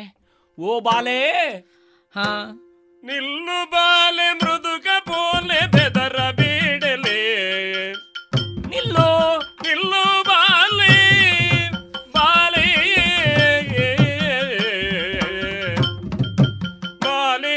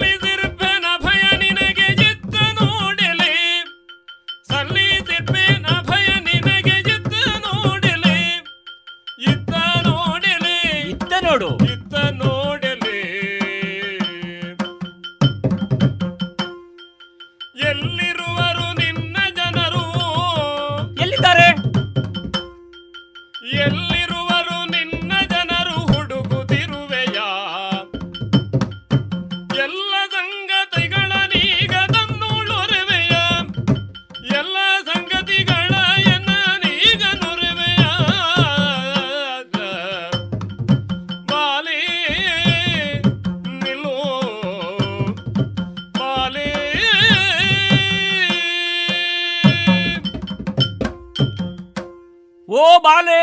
ಓ, ನಿಲ್ಲು ನಿಲ್ಲು. ನಿಂತೆ ಇದ್ದೇನಲ್ಲ. ಹೆದರಬೇಡ. ಹೆದರಿಕೆಯ? ನಿನ್ನ ಮುಖವನ್ನು ನೋಡಿದಾಗ್ಲೇ ಬಹಳಷ್ಟು ಹೆದರಿದೆ. ಹೆದರಿಕೆ ನಮ್ಮ ಹುಟ್ಟಿನಲ್ಲಿ ಹೆದರಿಕೆ ಇರಲಿಲ್ಲ. ಆದರೆ ಈಗಿನ ಪ್ರಸಂಗ ನೋಡ್ತಾ ಇರುವಾಗ ಒಂಥರ ಮನಸ್ಸಿನಲ್ಲಿ ಒಂದು ರೀತಿಯ ಹೆದರಿಕೆಯ ಭಾವ ಹುಟ್ಟುತ್ತಾ ಉಂಟು. ಹೆದರಬೇಡ, ನಾನಿದ್ದೇನೆ. ನಾನಿರುವಾಗ ನಿಮಗೆ ಹೆದರಿಕೆ ಇಲ್ಲ. ನೀವು ಇದ್ದೀರಿ, ನಿಮ್ಮನ್ನು ನೋಡಿ ಸ್ವಲ್ಪ ಹೆದರಿಕೆ ಆಗ್ತಾ ಇದೆ. ನನ್ನನ್ನು ನೋಡಿ? ಹೌದು. ಇಲ್ಲಪ್ಪ, ನಿನಗೆ ನಾನೇನು ಮಾಡಲಾರೆ. ಹೌದಾ ಬಾಲೆ? ನೀನು ಯಾರು? ನಾನಾ? ಹೌದು. ನಾನು ಯಾರ? ನೀನು ಯಾರು? ಎಲ್ಲಿಂದ ಬಂದಿದ್ದಿ? ನಾನು ಯಾರು ಅಂತ ನನಗೇ ಗೊತ್ತಿಲ್ಲ. ನಿನ್ನವರು ಯಾರಾದ್ರೂ ಇದ್ದಾರೆಯೇ? ನನ್ನವರು ಇಲ್ಲಿದ್ದವರೆಲ್ಲ ನನ್ನವರೇ ಆಗಿದ್ದಾರೆ ಅಲ್ಲವಾ? ಎಲ್ಲರೂ ನಿನ್ನವರು? ಎಲ್ಲರೂ ನಮ್ಮವರೇ. ಆದ್ರೂ ನಿನಗೆ ಒಂದು ಜನ್ಮದಾತರು ಅಂತ ಹೇಳಿಬೇಕು. ಜನ್ಮದಾತರ? ಹೌದು. ನಾನು ಜನ್ಮದಾತರನ್ನು ನಾನು ಕಂಡವಳಲ್ಲ. ನೀನು ಕಂಡವಳೇ ಅಲ್ವೇ? ಹೌದು. ಅನಾಥಳೆ? ಅನಾಥಳು ನಾನು. ಅಯ್ಯೋ, ಯಾರನ್ನು ಹುಡುಕುತ್ತಾ ಇರುವೆ? ಏನನ್ನು ಹುಡುಕುತ್ತಾ ಇರುವೆ? ಓ ಬಾಲೆ, ನಿನ್ನನ್ನು ನೋಡುವಾಗ್ಲೇ ಆಶ್ಚರ್ಯ ಕಾಣ್ತಾ ಇದೆ. ಹೌದೇ? ಹಿಂದೆ ಮುಂದೆ ನಿನಗೆ ಯಾರು ಅಂತೇಳಿ ಗೊತ್ತಿಲ್ಲ. ಹೌದು. ಆದ್ರೂ ಮೈ ತುಂಬಾ ಆಭರಣವನ್ನು ಧರಿಸುತ್ತಾ ಇದ್ದೀಯ. ಬಹುಶಃ ಈ ಆಭರಣ ಧರಿಸಿರುವ ಕಾರಣದಿಂದಲೋ ಏನೋ ಬಹಳಷ್ಟು ಹೆದರ್ತಾ ಇದ್ದೀನಿ. ಬಾಲೆ, ಹೆದರ್ಬೇಡ. ಬಹುಶಃ ಬಂದದ್ದು ಇಲ್ಲಿಯ ತೀರ್ಥೋತ್ಸವಕ್ಕೆ ಅಂತಲೇ ಕಾಣ್ತಾ. ಹೌದಲ್ಲ, ಜನರೆಲ್ಲ ಸಮುದ್ರದ ಬದಿಗೆ ಹೋಗ್ತಾ ಇದ್ದಾರೆ. ನೀನು ಸ್ನಾನಕ್ಕೆ ಹೋಗುವವಳ? ನಾನು ಕೂಡ ಇವರನ್ನು ಅನುಸರಿಸಿಕೊಂಡು ಹೋಗ್ತಾ ಇದ್ದವಳು. ನೋಡು, ಸಮುದ್ರ ಸ್ನಾನ ಮಾಡ್ತಾ ಇರುವಾಗ ಈ ಆಭರಣಗಳನ್ನು ಹಾಕಿಕೊಂಡು ಸಮುದ್ರಕ್ಕೆ ಇಳಿದದ್ದೇ ಆದ್ರೆ ಸಮುದ್ರದ ಬಾಲಿಗೆ ಆಭರಣ ಹೊದಿಯಿತು. ಹೌದಾ? ಹಾಗಾಗಿ ಒಂದು ಉಪಾಯವನ್ನು ಹೇಳ್ತೇನೆ. ಉಪಾಯವೇ? ಸಮುದ್ರ ಸ್ನಾನವನ್ನು ಮಾಡು. ಆದ್ರೆ ಅದಕ್ಕಿಂತ ಮುಂಚಿತವಾಗಿ ನಿನ್ನಲ್ಲಿರುವ ಆಭರಣ ಎಲ್ಲ ನನ್ನ ಕೈಗೆ ಕೊಡು. ಏನು? ನಾನು ಸುರಕ್ಷಿತವಾಗಿ ಇಟ್ಟುಕೊಳ್ತೇನೆ. ಏನು? ಕೊಡು ಆಭರಣವನ್ನು. ಹೌದು, ನಿನ್ನ ಕೈಯಲ್ಲಿ ಕೊಡು. ನಾನು ನೋಡಿ ನೋಡ್ತಾ ಇದ್ದೇನಲ್ಲ. ಅಯ್ಯೋ,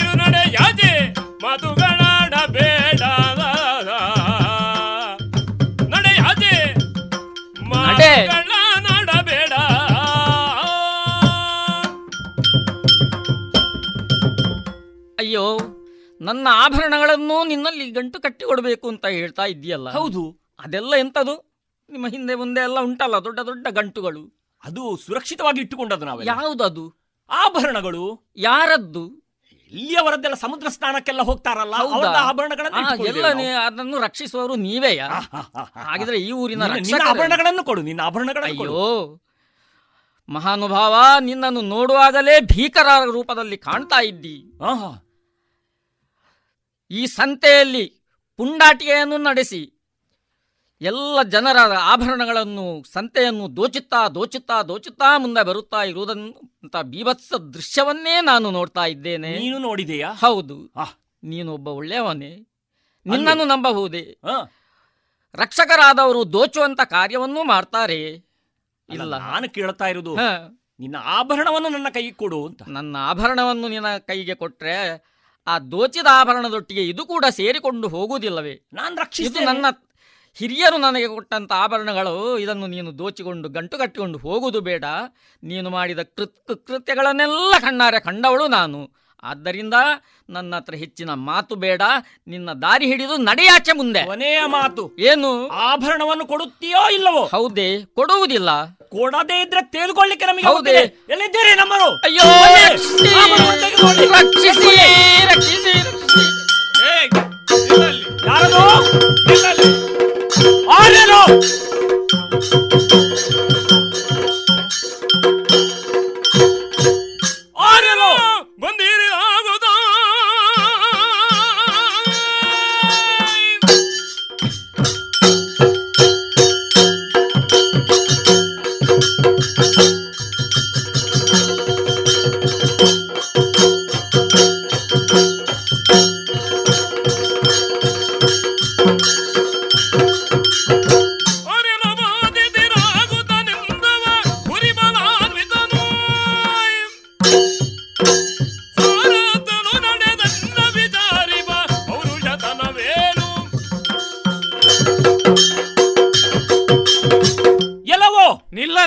ಈ ಗಜಮಲ್ಲ ಮಾಡುತ್ತಾ ಇರುವಂತಹ ಕಾರ್ಯವನ್ನು ಅಡ್ಡಿಪಾಡಿಸುತ್ತಿರುವವ ಯಾರು ನೀನು?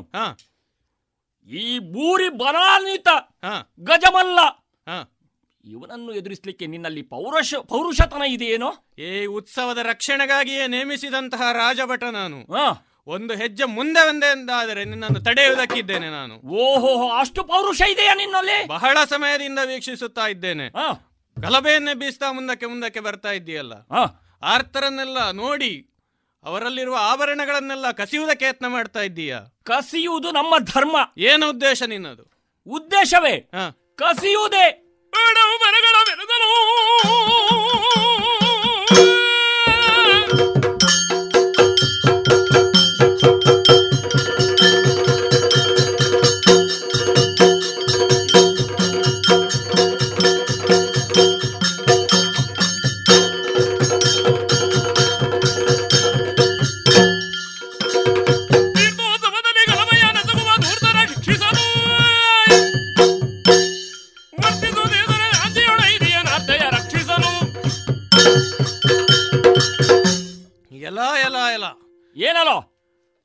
ಆಡಂಬರದಿಂದ ಒಂದು ಇಲ್ಲಿ ಉತ್ಸವ ಆಗ್ತಾ ಇದೆ ಅಂತೇಳಿ ಆದರೆ ಅದಕ್ಕೆ ಪ್ರೋತ್ಸಾಹವನ್ನು ಮಾಡುವುದು ಬಿಟ್ಟು ನಿನ್ನದಾದಂತಹ ರೀತಿಯಲ್ಲಿ ತೊಂದರೆಯನ್ನು ಮಾಡಲಿಕ್ಕೆ ಬರ್ತಾ ಇದ್ದೀಯಲ್ಲ, ಮಾಡುವುದಕ್ಕೆ ಬಿಡುವವನಲ್ಲ ನಾನು.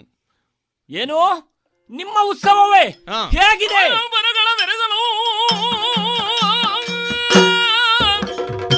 ಬರೀ ಆಡಂಬರ.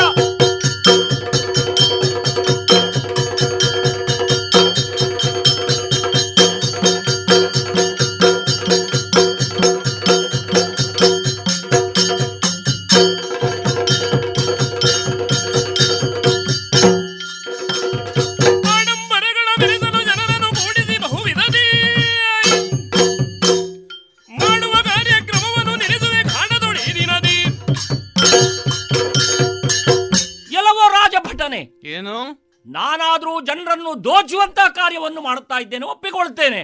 ಆದ್ರೆ ನೀವು ಆದ್ರೂ ಮಾಡುವುದೇನು? ಏನು ಜನಮರುಳೋ ಜಾತ್ರಮರುಳೋ ಎಂಬಂತೆ ಇಂತಹ ಒಂದು ತೀರ್ಥೋತ್ಸವಕ್ಕೆ ಜನರೆಲ್ಲ ಒಟ್ಟಿಗೆ ಸೇರಿಸಿ ಸಾಂಸ್ಕೃತಿಕ, ಧಾರ್ಮಿಕ ಇತ್ಯಾದಿ ಕಾರ್ಯಕ್ರಮಗಳನ್ನು ಹಮ್ಮಿಕೊಂಡು ವಂತಿಗೆಯ ರೂಪದಲ್ಲಿ ನೀವು ವಸೂಲಿ ಮಾಡ್ತಾ ಇರುವುದು ಕಾಣ್ತಾ ಇಲ್ಲವೇನೋ? ಇಷ್ಟೆಲ್ಲ ಆಡಂಬರ ಅಗತ್ಯ ಉಂಟಾ ಅಂತ ನಾನು ಕೇಳುವುದು.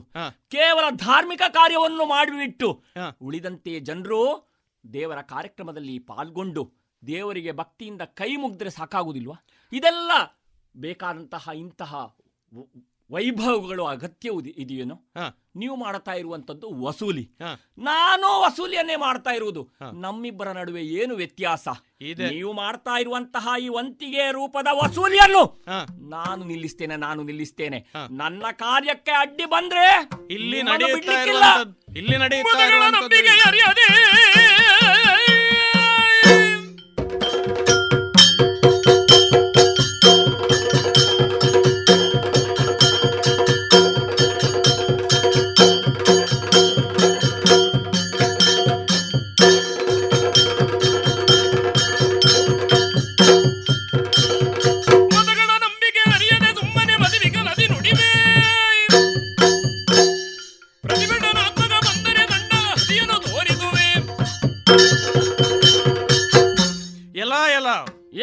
ಮತಗಳ ಬಗ್ಗೆ ಮಾತಾಡ್ತಾ ಇದ್ದೀಯ, ಧರ್ಮಗಳ ಬಗ್ಗೆ ನೀನು ಮಾತಾಡ್ತಾ ಇದ್ದೀಯ. ಆಚರಣೆ, ನಂಬಿಕೆ ಎಲ್ಲವೂ ಕೂಡ ಜನರಿಗೆ ಬೇಕಾದಂತೆ ಮಾಡುವಂಥದ್ದು. ಅವರವರು ನಂಬಿದಂತಹ ದೇವರುಗಳಿಗೆ ಅವರು ಬೇಕಾದ ರೀತಿಯಲ್ಲಿ ಪ್ರಾರ್ಥನೆಯನ್ನು ಮಾಡ್ತಾರೆ, ಆಚರಣೆಯನ್ನು ಮಾಡ್ತಾರೆ, ಅವರು ಉತ್ಸವಗಳಲ್ಲಿ ಪಾಲ್ಗೊಳ್ತಾರೆ. ಅದಕ್ಕೆ ನೀನು ಪ್ರೋತ್ಸಾಹವನ್ನು ಕೊಡಬಹುದು. ಅದಕ್ಕೆಲ್ಲಿ ಆದ್ರೂ ಪ್ರತಿಭಟನೆಯನ್ನು ನೀನು ಮಾಡ್ಲಿಕ್ಕೆ ಬಂದೆ ಅಂತ ಹೇಳಿ ಆದ್ರೆ ತಡೆಯುವುದಕ್ಕಾಗಿ ನಾವಿರುವವರು. ಅದನ್ನು ನೀನು ವಿರೋಧಿಸುವುದಕ್ಕೆ ಇಲ್ಲ. ಜನರೇನು ಮಾಡ್ತಾರೆ, ಅವರು ಉತ್ಸವಕ್ಕಾಗಿ ಧನವನ್ನು ಸಂಗ್ರಹಣೆ ಮಾಡ್ತಾರೆ, ಮತ್ತೊಂದು ರೀತಿಯಲ್ಲಿ ವಿನಿಯೋಗ ಮಾಡ್ತಾರೆ. ಇದರಿಂದ ದೇಶದ ರಕ್ಷಣೆ ಆಗ್ತದೆ, ದೇಶ ಸುಭಿಕ್ಷೆಯಿಂದ ಕೂಡಿರ್ತದೆ, ಅವರಿಗೆ ಅದರ ಫಲವೂ ಕೂಡ ಸಿದ್ಧಿಸ್ತದೆ. ಅದು ಬಿಟ್ಟು ನಿನ್ನದೇ ಆದಂತಹ ತತ್ವ, ನಾನು ಸಂಗ್ರಹ ಮಾಡ್ತೇನೆ ನೀನು ಸಂಗ್ರಹ ಮಾಡ್ತಾನೆ ಎನ್ನುವುದಕ್ಕೆ ಪುಷ್ಟಿ ಇಲ್ಲ.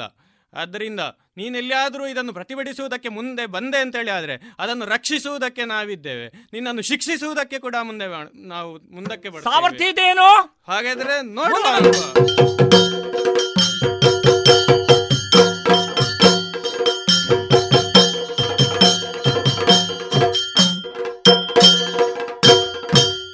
ಎಲ್ಲಿದ್ದಾನೆ?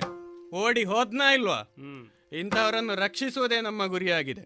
ಆದ್ದರಿಂದ ಆರ್ತೆ ಬಾಲ ಇಲ್ಲಿದ್ದಾಳಲ್ಲ, ಏಳನ್ನೇನು ಮಾಡೋಣ, ರಾಜನ ಬಳಿಗೆ ಒಪ್ಪಿಸಬೇಕಾಗ್ತದೆ. ಆದ್ರಿಂದ ಬಾಲೆ ಅರಮನೆಯ ಕಡೆಗೆ ಹೋಗೋಣವಿ.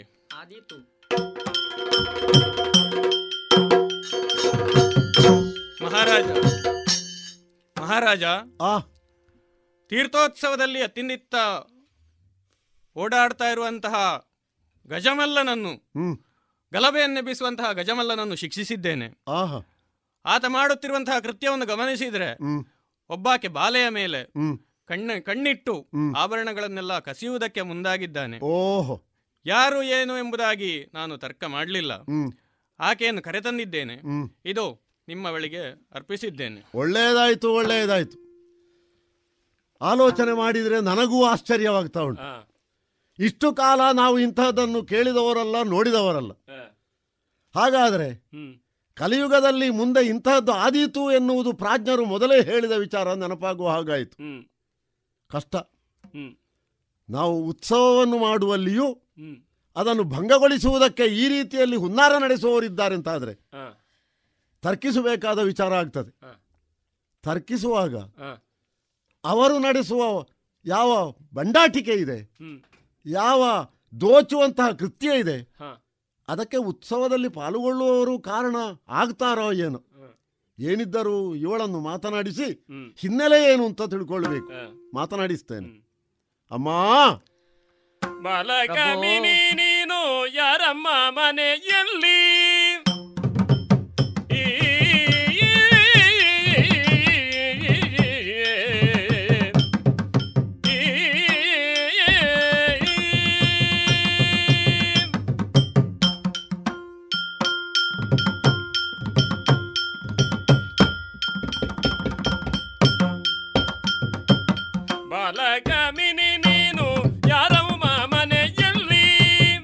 ಯಾರಮ್ಮ ಪಾಲಕರಾರು ಬೇಡ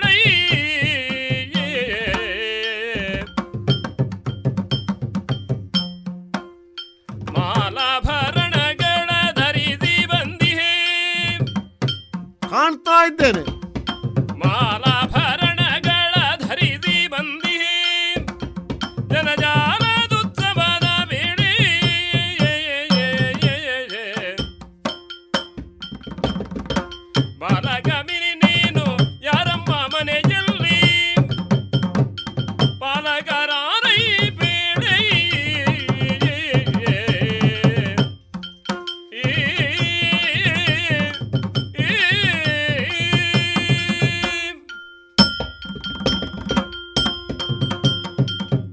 ಬಾಲಕಿ.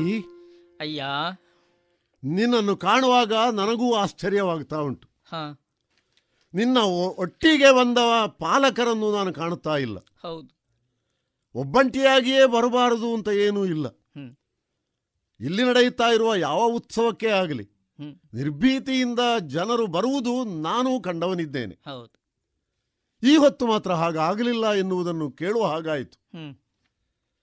ನಿನ್ನನ್ನು ಪೀಡಿಸುವುದಕ್ಕೆ, ನಿನ್ನ ಆಭರಣಗಳನ್ನು ದೋಚುವುದಕ್ಕೆ ಸನ್ನದ್ಧರಾಗಿ ಬಂದಂತಹ ತಸ್ಕರರ ಬಗ್ಗೆ ನಾನು ಕೇಳಿದೆ. ಆ ಕಾಲಕ್ಕೆ ತಡೆಯುವುದಕ್ಕೆ ನಿನ್ನವರು ಇದ್ದ ಹಾಗೂ ಇಲ್ಲ ಎನ್ನುವುದು ನಾನು ತಿಳಿದೆ. ಜೊತೆಯಲ್ಲಿ ಯಾರೂ ಇಲ್ಲವೇ ಅಮ್ಮ? ಜಿಯಾ, ನನಗೆ ನನ್ನವರು ಅನ್ನುವರು ಯಾರೂ ಇಲ್ಲ. ಯಾರೂ ಇಲ್ಲ. ಆದರೂ ನನಗೆ ಇನ್ನೂ ಆಶ್ಚರ್ಯ, ನಿನ್ನವರು ಅನ್ನುವರು ಇಲ್ಲ ಎನ್ನುವುದು ನಿನಗೆ ತಿಳಿದು ಸಾರ್ವಜನಿಕರು ಸೇರುವಂತಹ ಈ ಸ್ಥಳಕ್ಕೆ ಅಮೂಲ್ಯವಾದಂತಹ ರತ್ನಾಭರಣಗಳನ್ನು, ಮಾಲೆ ಮೊದಲಾದವುಗಳನ್ನು ನೀನು ಧರಿಸಿಕೊಂಡು ಬಂದಿದ್ದಿ ನೋಡು. ನನಗೆ ಒಂದು ಅದರಲ್ಲಿ ನೀನಂತೂ ಶ್ರೀಮಂತ ಕುಟುಂಬಕ್ಕೆ ಸಂಬಂಧಿಸಿದವಳು ಇರಬಹುದು ಎನ್ನುವ ಒಂದು ಅರ್ಥವೂ ಲಭ್ಯವಾಗ್ತದೆ. ಶ್ರೀಮಂತ ಮನೆತನಕ್ಕೆ ಸಂಬಂಧಿಸಿದವಳು ಅಂತ ಆದರೆ ವೈಭವ ಪ್ರದರ್ಶನ ಹಿನ್ನೆಲೆ ಅಂತ ಇನ್ನೊಂದು ಇರ್ತದೆ. ಹಾಗೆ ಇರುವಾಗ ಒಟ್ಟಿಗೆ ಸಖಿಯರ ಅಥವಾ ಜೊತೆಗಾರರ, ರಕ್ಷಕರ ಇದ್ದೇ ಇರ್ತಾರೆ. ರಾಜನಾಗಿ ನಾನು ಹೋಗುವಾಗಲೂ ನೋಡುವವರ ಕಣ್ಣಿಗೆ ಬೀಳುವಷ್ಟು ಒಂದು ರಕ್ಷಕ ಭಟರನ್ನು ಕರೆದೊಯ್ಯುವುದು ಅದು ವಾಡಿಕೆ. ನನಗೆ ಅಪಾಯ ತರುವಂತಹ ವೈರಿಗಳಿದ್ದಾರೆ ಅಂತ ಅಲ್ಲ, ಅದು ಪೀಠದ ಒಂದು ಘನತೆ, ಮಾನ. ಈ ಆಭರಣಕ್ಕೆ ಒಂದು ಮಾನ ಅಂತ ಇರ್ತದೆ. ಹೋಗುವ ಎಲ್ಲ ಕಡೆಗೂ ಒಂದೇ ರೀತಿಯ ಆಭರಣಗಳನ್ನು ಧರಿಸಿದರೆ ಧರಿಸಿದವನ ಮೌಲ್ಯ ಹಾಳಾಗುವುದಕ್ಕಿಂತಲೂ ಆಭರಣದ ಮೌಲ್ಯ ಕಳೆದು ಹೋಗ್ತದೆ. ಹಾಗೇನೂ ಇಲ್ಲ, ಅದು ಕ್ರಮ. ಈಗ ಈ ಆಭರಣಗಳು ನನ್ನ ಹಿರಿಯರಿಂದ ಬಂದದ್ದು ಅನ್ನುವಂತ ಒಂದು ಅದು ಸರಿ ಮಾತಿತ್ತು. ಹಾಗಾಗಿ ಅದನ್ನು ನಾನು ಧರಿಸಿಕೊಂಡು ನೀನು ಇಲ್ಲಿ ತಮ್ಮದೇ ಆದಂತ ಆಳ್ವಿಕೆ ಇರುವ ಈ ಕ್ಷೇತ್ರದಲ್ಲಿ ತೀರ್ಥೋತ್ಸವ ನಡೀತಾ ಇದೆ ಅನ್ನುವಂಥದ್ದು ತಿಳಿಯಿತು. ಸರಿ, ಅಮೋಘವಾದ ಅಂತ ವಿಷ್ಣು ಭಕ್ತರು ತಾವು ಅನ್ನುವುದು ನನಗೆ ತಿಳಿಯಿತು. ಸರಿ, ಹಾಗಾಗಿ ತೀರ್ಥೋತ್ಸವಕ್ಕೆ ಈ ರಾಜ್ಯದಲ್ಲಿ ಈ ಆಭರಣಗಳನ್ನು ಧರಿಸಿ ಬರುವುದಕ್ಕೆ ನನಗೆ ಯಾವುದೇ ಹೆದರಿಕೆ ಇಲ್ಲ, ನಿರ್ಭೀತಿಯಿಂದ ತಮ್ಮ ರಾಜ್ಯದಲ್ಲಿ ಸಂಚರಿಸಬಹುದು ಅನ್ನುವಂತಹದ್ದು ಒಂದು ವಿಚಾರವನ್ನು ಇಟ್ಟುಕೊಂಡು ಈ ಆಭರಣಗಳೊಂದಿಗೆ ನಾನು ಅದು ಸಂತೋಷವೇ. ಆದ್ರೆ ನಿನ್ನನ್ನು ಕಾಣುವಾಗ ನನಗೂ ಕೆಲವು ಕೇಳಬೇಕು ಎನ್ನುವ ಸಂದೇಹಗಳು ಕಾಡುವುದಕ್ಕೆ ತೊಡಗಿತ್ತು. ನಿನ್ನ ಹಿನ್ನೆಲೆ ಏನು, ನಿನ್ನ ಮನೆತನ ಯಾವುದು, ನಿನ್ನ ಪಾಲಕರು ರಕ್ಷಕರು ಯಾರು ಹೇಳ್ತೀಯ? ಶ್ರೀಮಂತ ತಂದೆ ತಾಯಿಗಳು ಸಂಧೋಗಲು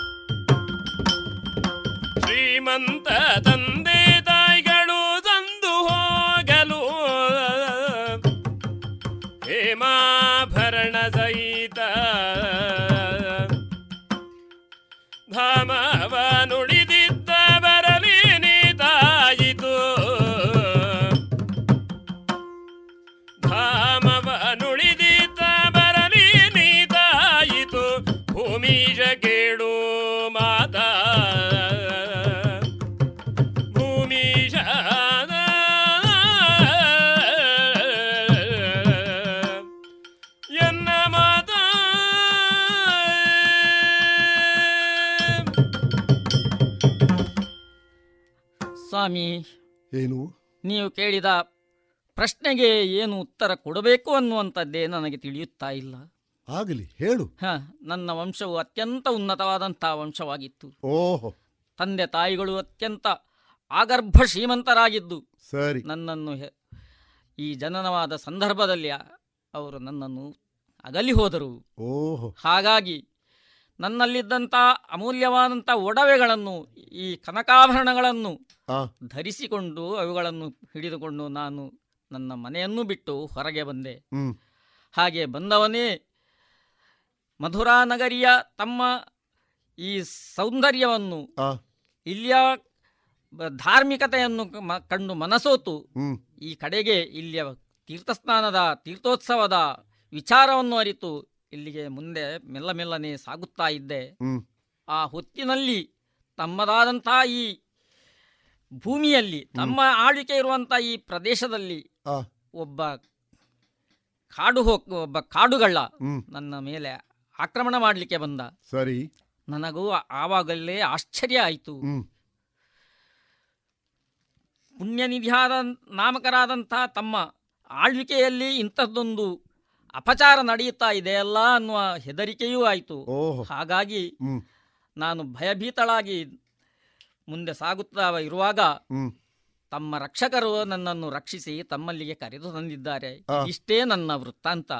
ಇದರ ಹೊರತಾಗಿ ನನ್ನ ವಿಚಾರಗಳು ನನಗೆ ಬೇರೆ ಏನೂ ತಿಳಿದಿರುವುದಿಲ್ಲ ಸ್ವಾಮಿ. ತರುಣಿ, ಸ್ವಾಭಾವಿಕವಾಗಿ ನೀನು ಯಥಾರ್ಥ ಏನು ಎನ್ನುವುದನ್ನೇ ಹೇಳ್ತಾ ಇದ್ದಿ. ಹೌದು, ನನಗದು ಸಂತಸವೇ. ಹಿನ್ನೆಲೆಯಾಗಿ ತಂದೆ ತಾಯಿಯನ್ನು ಬಿಡುವ ಸಂದರ್ಭ ನಿನಗೆ ಬಂದು ಹೋಯಿತು. ಹೌದು, ಆದರೆ ನಿನಗೆ ಒದಗಿ ಬಂದಂತಹ ಈ ಸಿರಿವಂತಿಕೆ, ಅದನ್ನು ಧರಿಸಿಕೊಂಡು ಇಲ್ಲಿಗೆ ಬರುವ ಧೈರ್ಯ ಬಂತು ಎನ್ನುವಲ್ಲಿ ನಾನು ಮೆಚ್ಚುವ ಹಾಗೆ ಆಯಿತು. ನನ್ನದ್ದು ಒಂದು ಅಭಿಲಾಷೆ ಉಂಟು. ಏನು? ನಿನ್ನನ್ನು ಕಾಣುವಾಗ ನೇರವಾಗಿ ನಿನ್ನಲ್ಲಿ ಅದನ್ನು ಹೇಳಬೇಕು ಎನ್ನುವ ಬಯಕೆ. ಕೇಳ್ತೀಯಾ? ಅಂಜಬೇಡಲೇ ಮುದ್ದು ತರಳೆ, ಹೆದರು ಬೇಡ ನೀನು. ತರಳೆ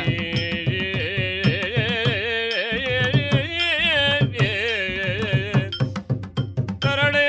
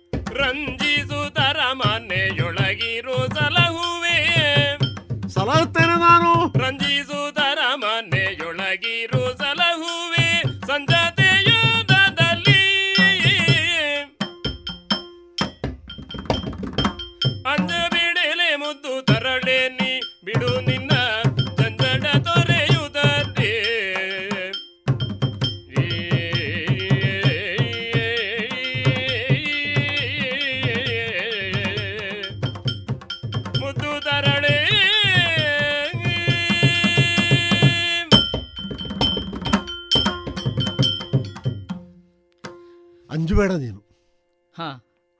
ತಸ್ಕರರ ಭೀತಿ ನಿನ್ನನ್ನು ಈ ರೀತಿ ನಡುಗುವ ಹಾಗೆ ಮಾಡ್ತಾ ಉಂಟು, ನಾನು ತಿಳಿದಿದ್ದೇನೆ.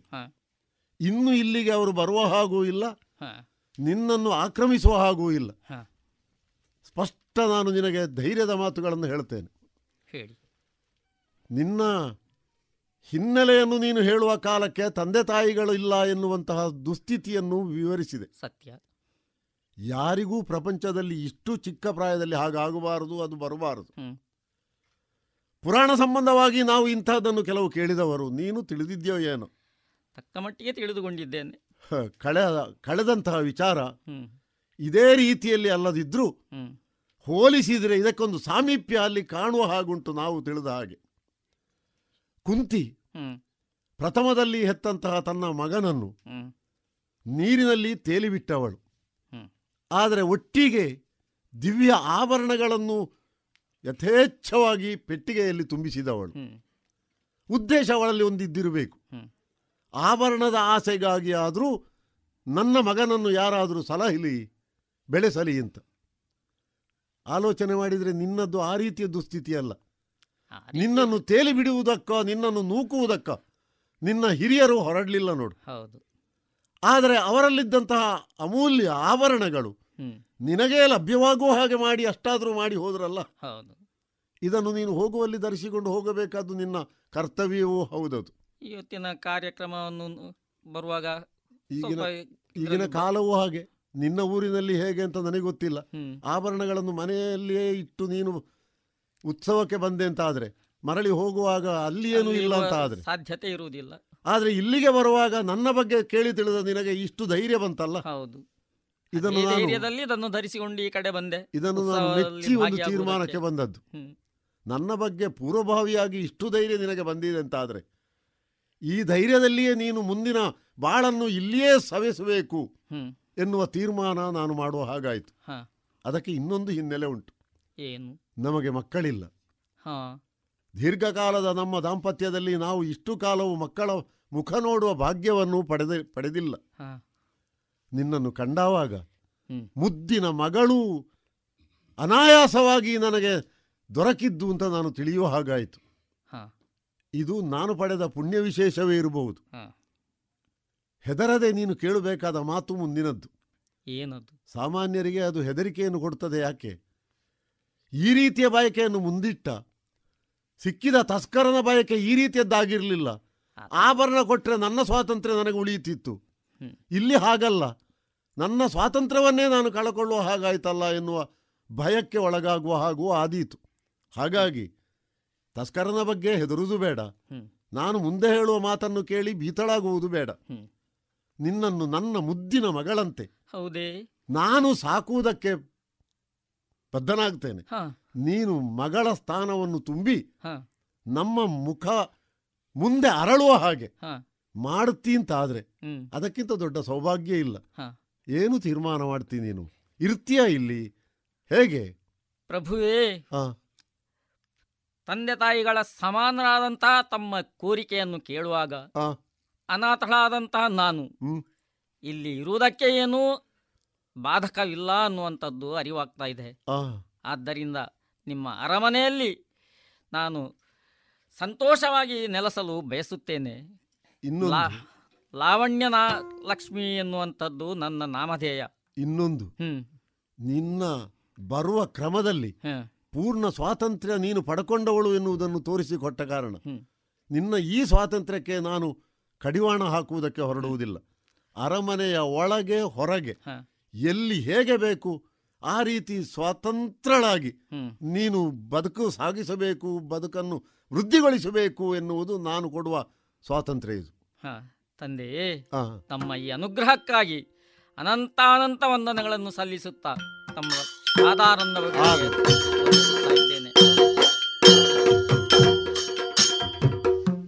ಇದುವರೆಗೆ ಶ್ರೀ ಆಂಜನೇಯ ಯಕ್ಷಗಾನ ಕಲಾಸಂಘ ಬೊಳುವಾರು ಮತ್ತು ಯಕ್ಷನಂದನ ಕಲಾಸಂಘ ಕೊಯಿಲ ಇದರ ಜಂಟಿ ಆಶ್ರಯದಲ್ಲಿ ಪ್ರಸಾರಗೊಂಡ ಲಾವಣ್ಯಲಕ್ಷ್ಮಿ ಯಕ್ಷಗಾನ ತಾಳಮದ್ದಳೆಯ ಮುಂದುವರೆದ ಭಾಗ ಮುಂದಿನ ಭಾನುವಾರದ ಸಂಚಿಕೆಯಲ್ಲಿ ಕೇಳೋಣ.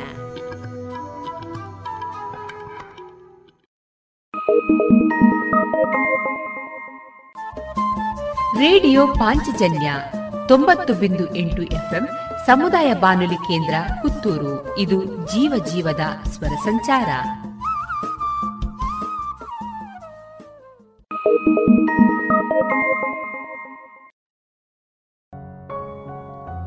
ಇನ್ನೀಗ ಭಾವಗೀತೆಗಳು ಪ್ರಸಾರವಾಗಲಿದೆ.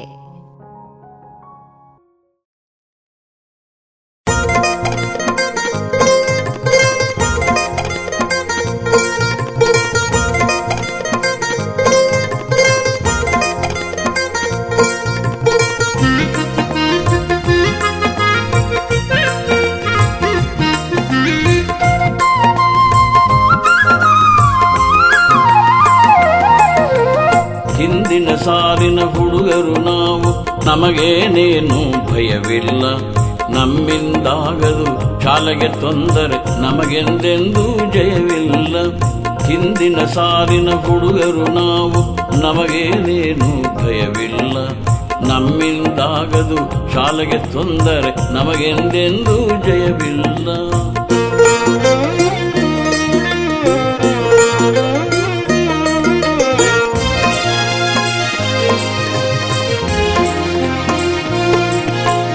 ನೀರಿನ ಜೋರಿಗೆ ತೇಲದು ಬಂಡೆ, ಅಂತೆ ನಾವೀ ತರಗತಿಗೆ. ನೀರಿನ ಜೋರಿಗೆ ತೇಲದು ಬಂಡೆ, ಅಂತೆ ನಾವೀ ತರಗತಿಗೆ. ಪರೀಕ್ಷೆ ಎಂದರೆ ಹೂವಿನ ಚೆಂಡೆ, ಚಿಂತಿಸಬಾರದು ದುರ್ಗತಿಗೆ. ವರ್ಷ ವರ್ಷವೂ ನಾವಿದ್ದಲ್ಲಿಯೇ ಹೊಸ ವಿದ್ಯಾರ್ಥಿಗಳಾಗುವೆವು. ವರ್ಷ ವರ್ಷವೂ ನಾವಿದ್ದಲ್ಲಿಯೇ ಹೊಸ ವಿದ್ಯಾರ್ಥಿಗಳಾಗುವೆವು. ಪುಟಗಳ ತೆರೆಯದ ತಟವಟ ಓದದೆ ಬಿಸಿಲಿಗೆ ಗಾಳಿಗೆ ಮಾಗುವೆವು. ಹಿಂದಿನ ಸಾಲಿನ ಹುಡುಗರು ನಾವು, ನಮಗೇನೇನು ಭಯವಿಲ್ಲ. ನಮ್ಮಿಂದಾಗದು ಶಾಲೆಗೆ ತೊಂದರೆ, ನಮಗೆಂದೆಂದೂ ಜಯವಿಲ್ಲ.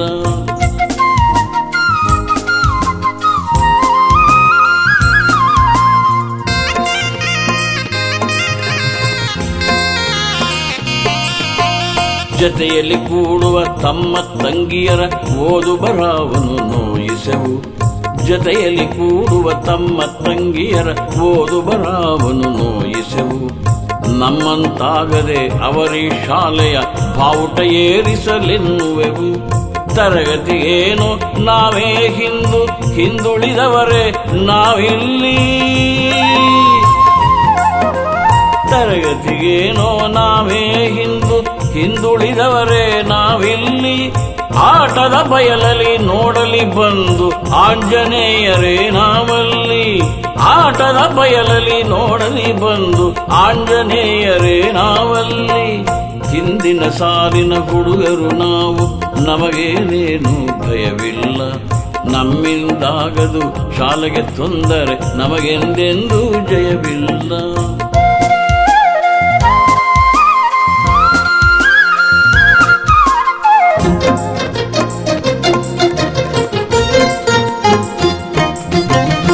ಪಂಪ ಕುಮಾರ ವ್ಯಾಸರ ದಾಸರ ಹರಿಹರ ಶರಣರ ಕುಲ ನಾವು. ಕನ್ನಡದಲ್ಲೇ ತಿರ್ಗಡೆಯಾಗದ ಪಂಡಿತ ಪುತ್ರರ ಪಡೆ ನಾವು.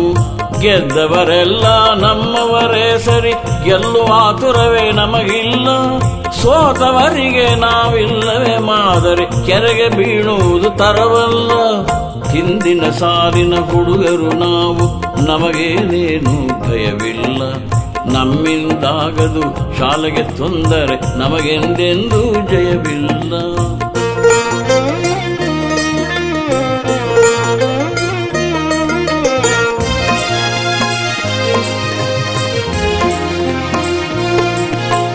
ಗೆದ್ದವರೇರುವ ಭಾಗ್ಯದ ದಾರಿಗೆ ಕದಲದ ದೀಪಗಳಾರುವೆವು. ಹಲವರು ಸೋಲದೆ ಕೆಲವರ ಗೆಲುವಿಗೆ ಬೆಲೆ ಇರದೆಂದೇ ನಂಬಿಕೆವು. ಊರಿಗೆ ಊರೇ ಹಸೆಯಲ್ಲಿ ನಿಂತರೆ ಆರತಿ ಬೆಳಗಲು ಜನವೆಲ್ಲಿ.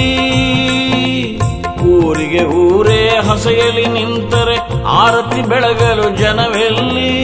ಎಲ್ಲ ಹಾಡುವ ಬಾಯೇ ಆದರೆ ಚಪ್ಪಾಳೆಗೆ ಜನ ಇನ್ನೆಲ್ಲಿ, ಎಲ್ಲ ಹಾಡುವ ಬಾಯೇ ಆದರೆ ಚಪ್ಪಾಳೆಗೆ ಜನ ಇನ್ನೆಲ್ಲಿ. ಹಿಂದಿನ ಸಾಲಿನ ಹುಡುಗರು ನಾವು, ನಮಗೇನೇನು ಭಯವಿಲ್ಲ, ನಮ್ಮಿಂದಾಗದು ಶಾಲೆಗೆ ತೊಂದರೆ, ನಮಗೆಂದೆಂದೂ ಜಯವಿಲ್ಲ.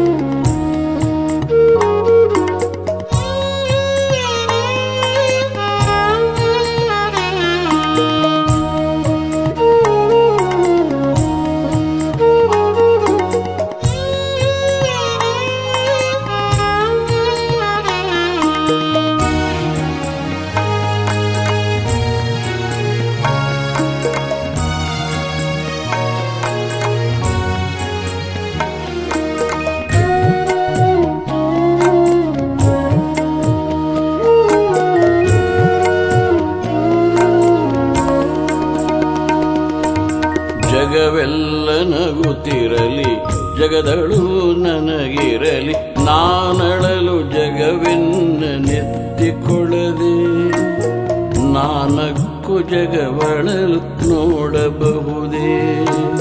ಜಗವೆಲ್ಲ ನಗುತ್ತಿರಲಿ, ಜಗದಳು ನನಗಿರಲಿ, ನಾನಳಲು ಜಗವೆನ್ನ ನೆತ್ತಿಕೊಳ್ಳದೆ, ನಾನಕ್ಕು ಜಗವಳಲು ನೋಡಬಹುದೇ.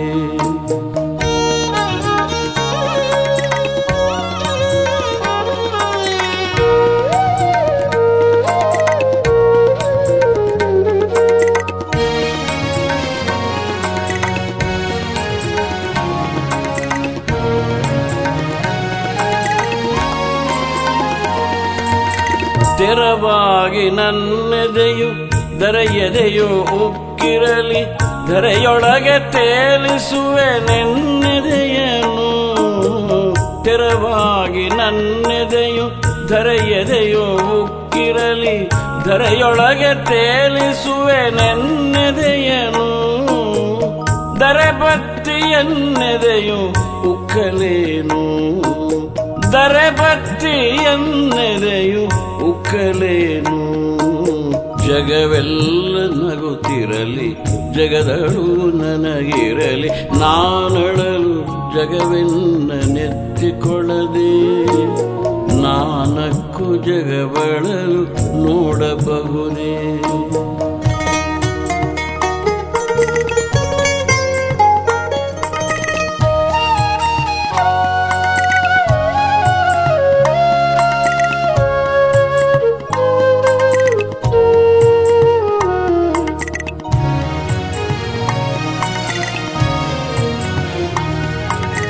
ಒಡವಿ ಐಸಿರಿ ಒಡೆದು ಬಡತನವು ನನಗಿರಲಿ, ಕೈಯೊಡ್ಡೆ ಪೊಡವಿಯನಗಿಕ್ಕರೇನು. ಪೊಡವಿ ಐಸಿರಿ ಒಡೆದು ಬಡತನವು ನನಗಿರಲಿ, ಕೈಯೊಡ್ಡೆ ಪೊಡವಿಯನಗಿಕ್ಕರೇನು. ಪೊಡವಿಯೇ ಮೈಯಳಿಯೇ ಮಾಡಲೇನು, ಪೊಡವಿಯೇ ಮೈಯಳಿಯೇ ಮಾಡಲೇನು. ಜಗವೆಲ್ಲ ನಗುತ್ತಿರಲಿ, ಜಗದಳು ನನಗಿರಲಿ, ನಾನಳಲು ಜಗವೆನ್ನ ನೆತ್ತಿಕೊಳ್ಳದೆ, ನಾನಕ್ಕು ಜಗವಳಲು ನೋಡಬಹುದೇ.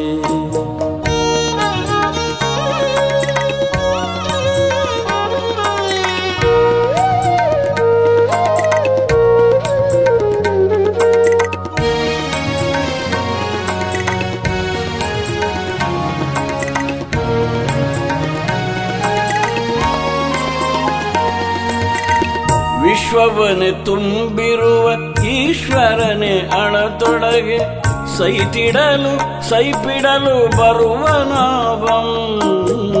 ವಿಶ್ವವನೇ ತುಂಬಿರುವ ಈಶ್ವರನೇ ಅಣತೊಡಗೆ, ಸೈತಿಡಲು ಸೈಪಿಡಲು ಬರುವನಾವಂ.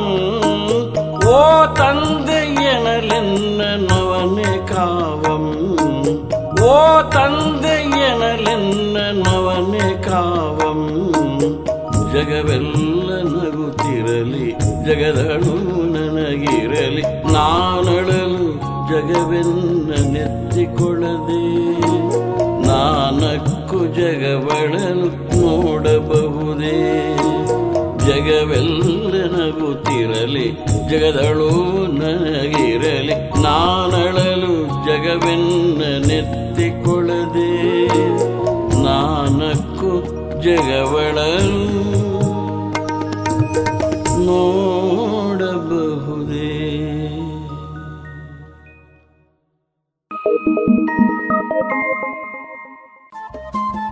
ರೇಡಿಯೋ ಪಾಂಚಜನ್ಯ 90.8 FM ಸಮುದಾಯ ಬಾನುಲಿ ಕೇಂದ್ರ ಪುತ್ತೂರು.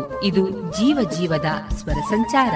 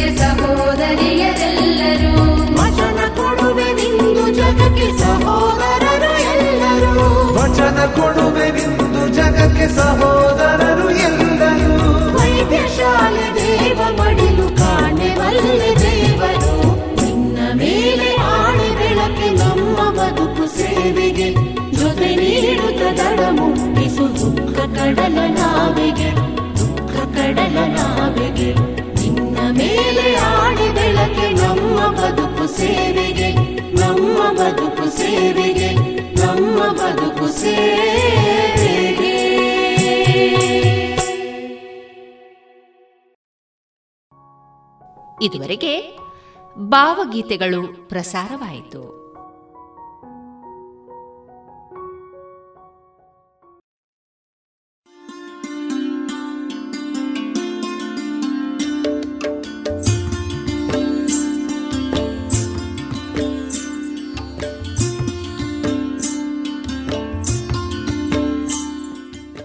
ರೇಡಿಯೋ ಪಾಂಚಜನ್ಯ ಸಮುದಾಯ ಬಾನುಲಿ ಕೇಂದ್ರದಿಂದ ನಿಮ್ಮ ಕಾರ್ಯಕ್ರಮಗಳು ಪ್ರಸಾರವಾಗಬೇಕೇ?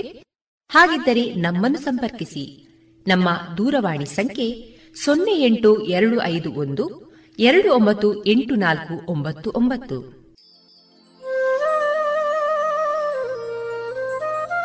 ಗಮನಿಸಿ ಕೇಳುಗರೆ, ನಮ್ಮ ಕಾರ್ಯಕ್ರಮಗಳನ್ನು ವೆಬ್ಸೈಟ್ ಮೂಲಕ ಕೂಡ ಆಲಿಸಬಹುದು. ನಮ್ಮ ವೆಬ್ಸೈಟ್ ವಿಳಾಸ www.radiopanchajanya.com. ಇಲ್ಲಿ ಆರ್ಕೈವ್ಸ್ನ ಭಾಗಕ್ಕೆ ಹೋಗಿ ಕ್ಲಿಕ್ ಮಾಡಿದರೆ ಹಳೆ ಕಾರ್ಯಕ್ರಮಗಳನ್ನು ಕೂಡ ಆಲಿಸಬಹುದು. ಜೊತೆಗೆ ನಮ್ಮ ಪ್ರಸಾರವನ್ನು ಆಪ್ ಮೂಲಕವೂ ಕೇಳಬಹುದು. ಪ್ಲೇಸ್ಟೋರ್ನಲ್ಲಿ ಪಾಂಚಜನ್ಯ ಸರ್ಚ್ ಮಾಡಿ ಡೌನ್ಲೋಡ್ ಮಾಡಿಕೊಂಡು ತಮ್ಮ ಮೊಬೈಲ್ಗಳಿಗೆ ಇನ್ಸ್ಟಾಲ್ ಮಾಡಿದರೆ ರೇಡಿಯೋ ಪ್ರಸಾರದ ಕಾರ್ಯಕ್ರಮವನ್ನು ನೀವು ಆಲಿಸಬಹುದು.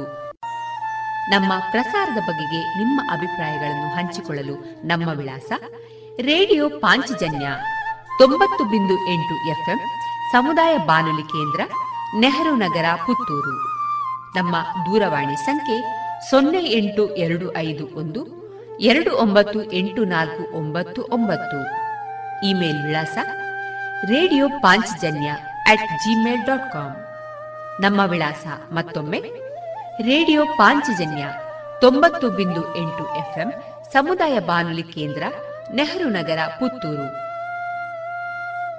ನಮ್ಮ ದೂರವಾಣಿ ಸಂಖ್ಯೆ 08251298499.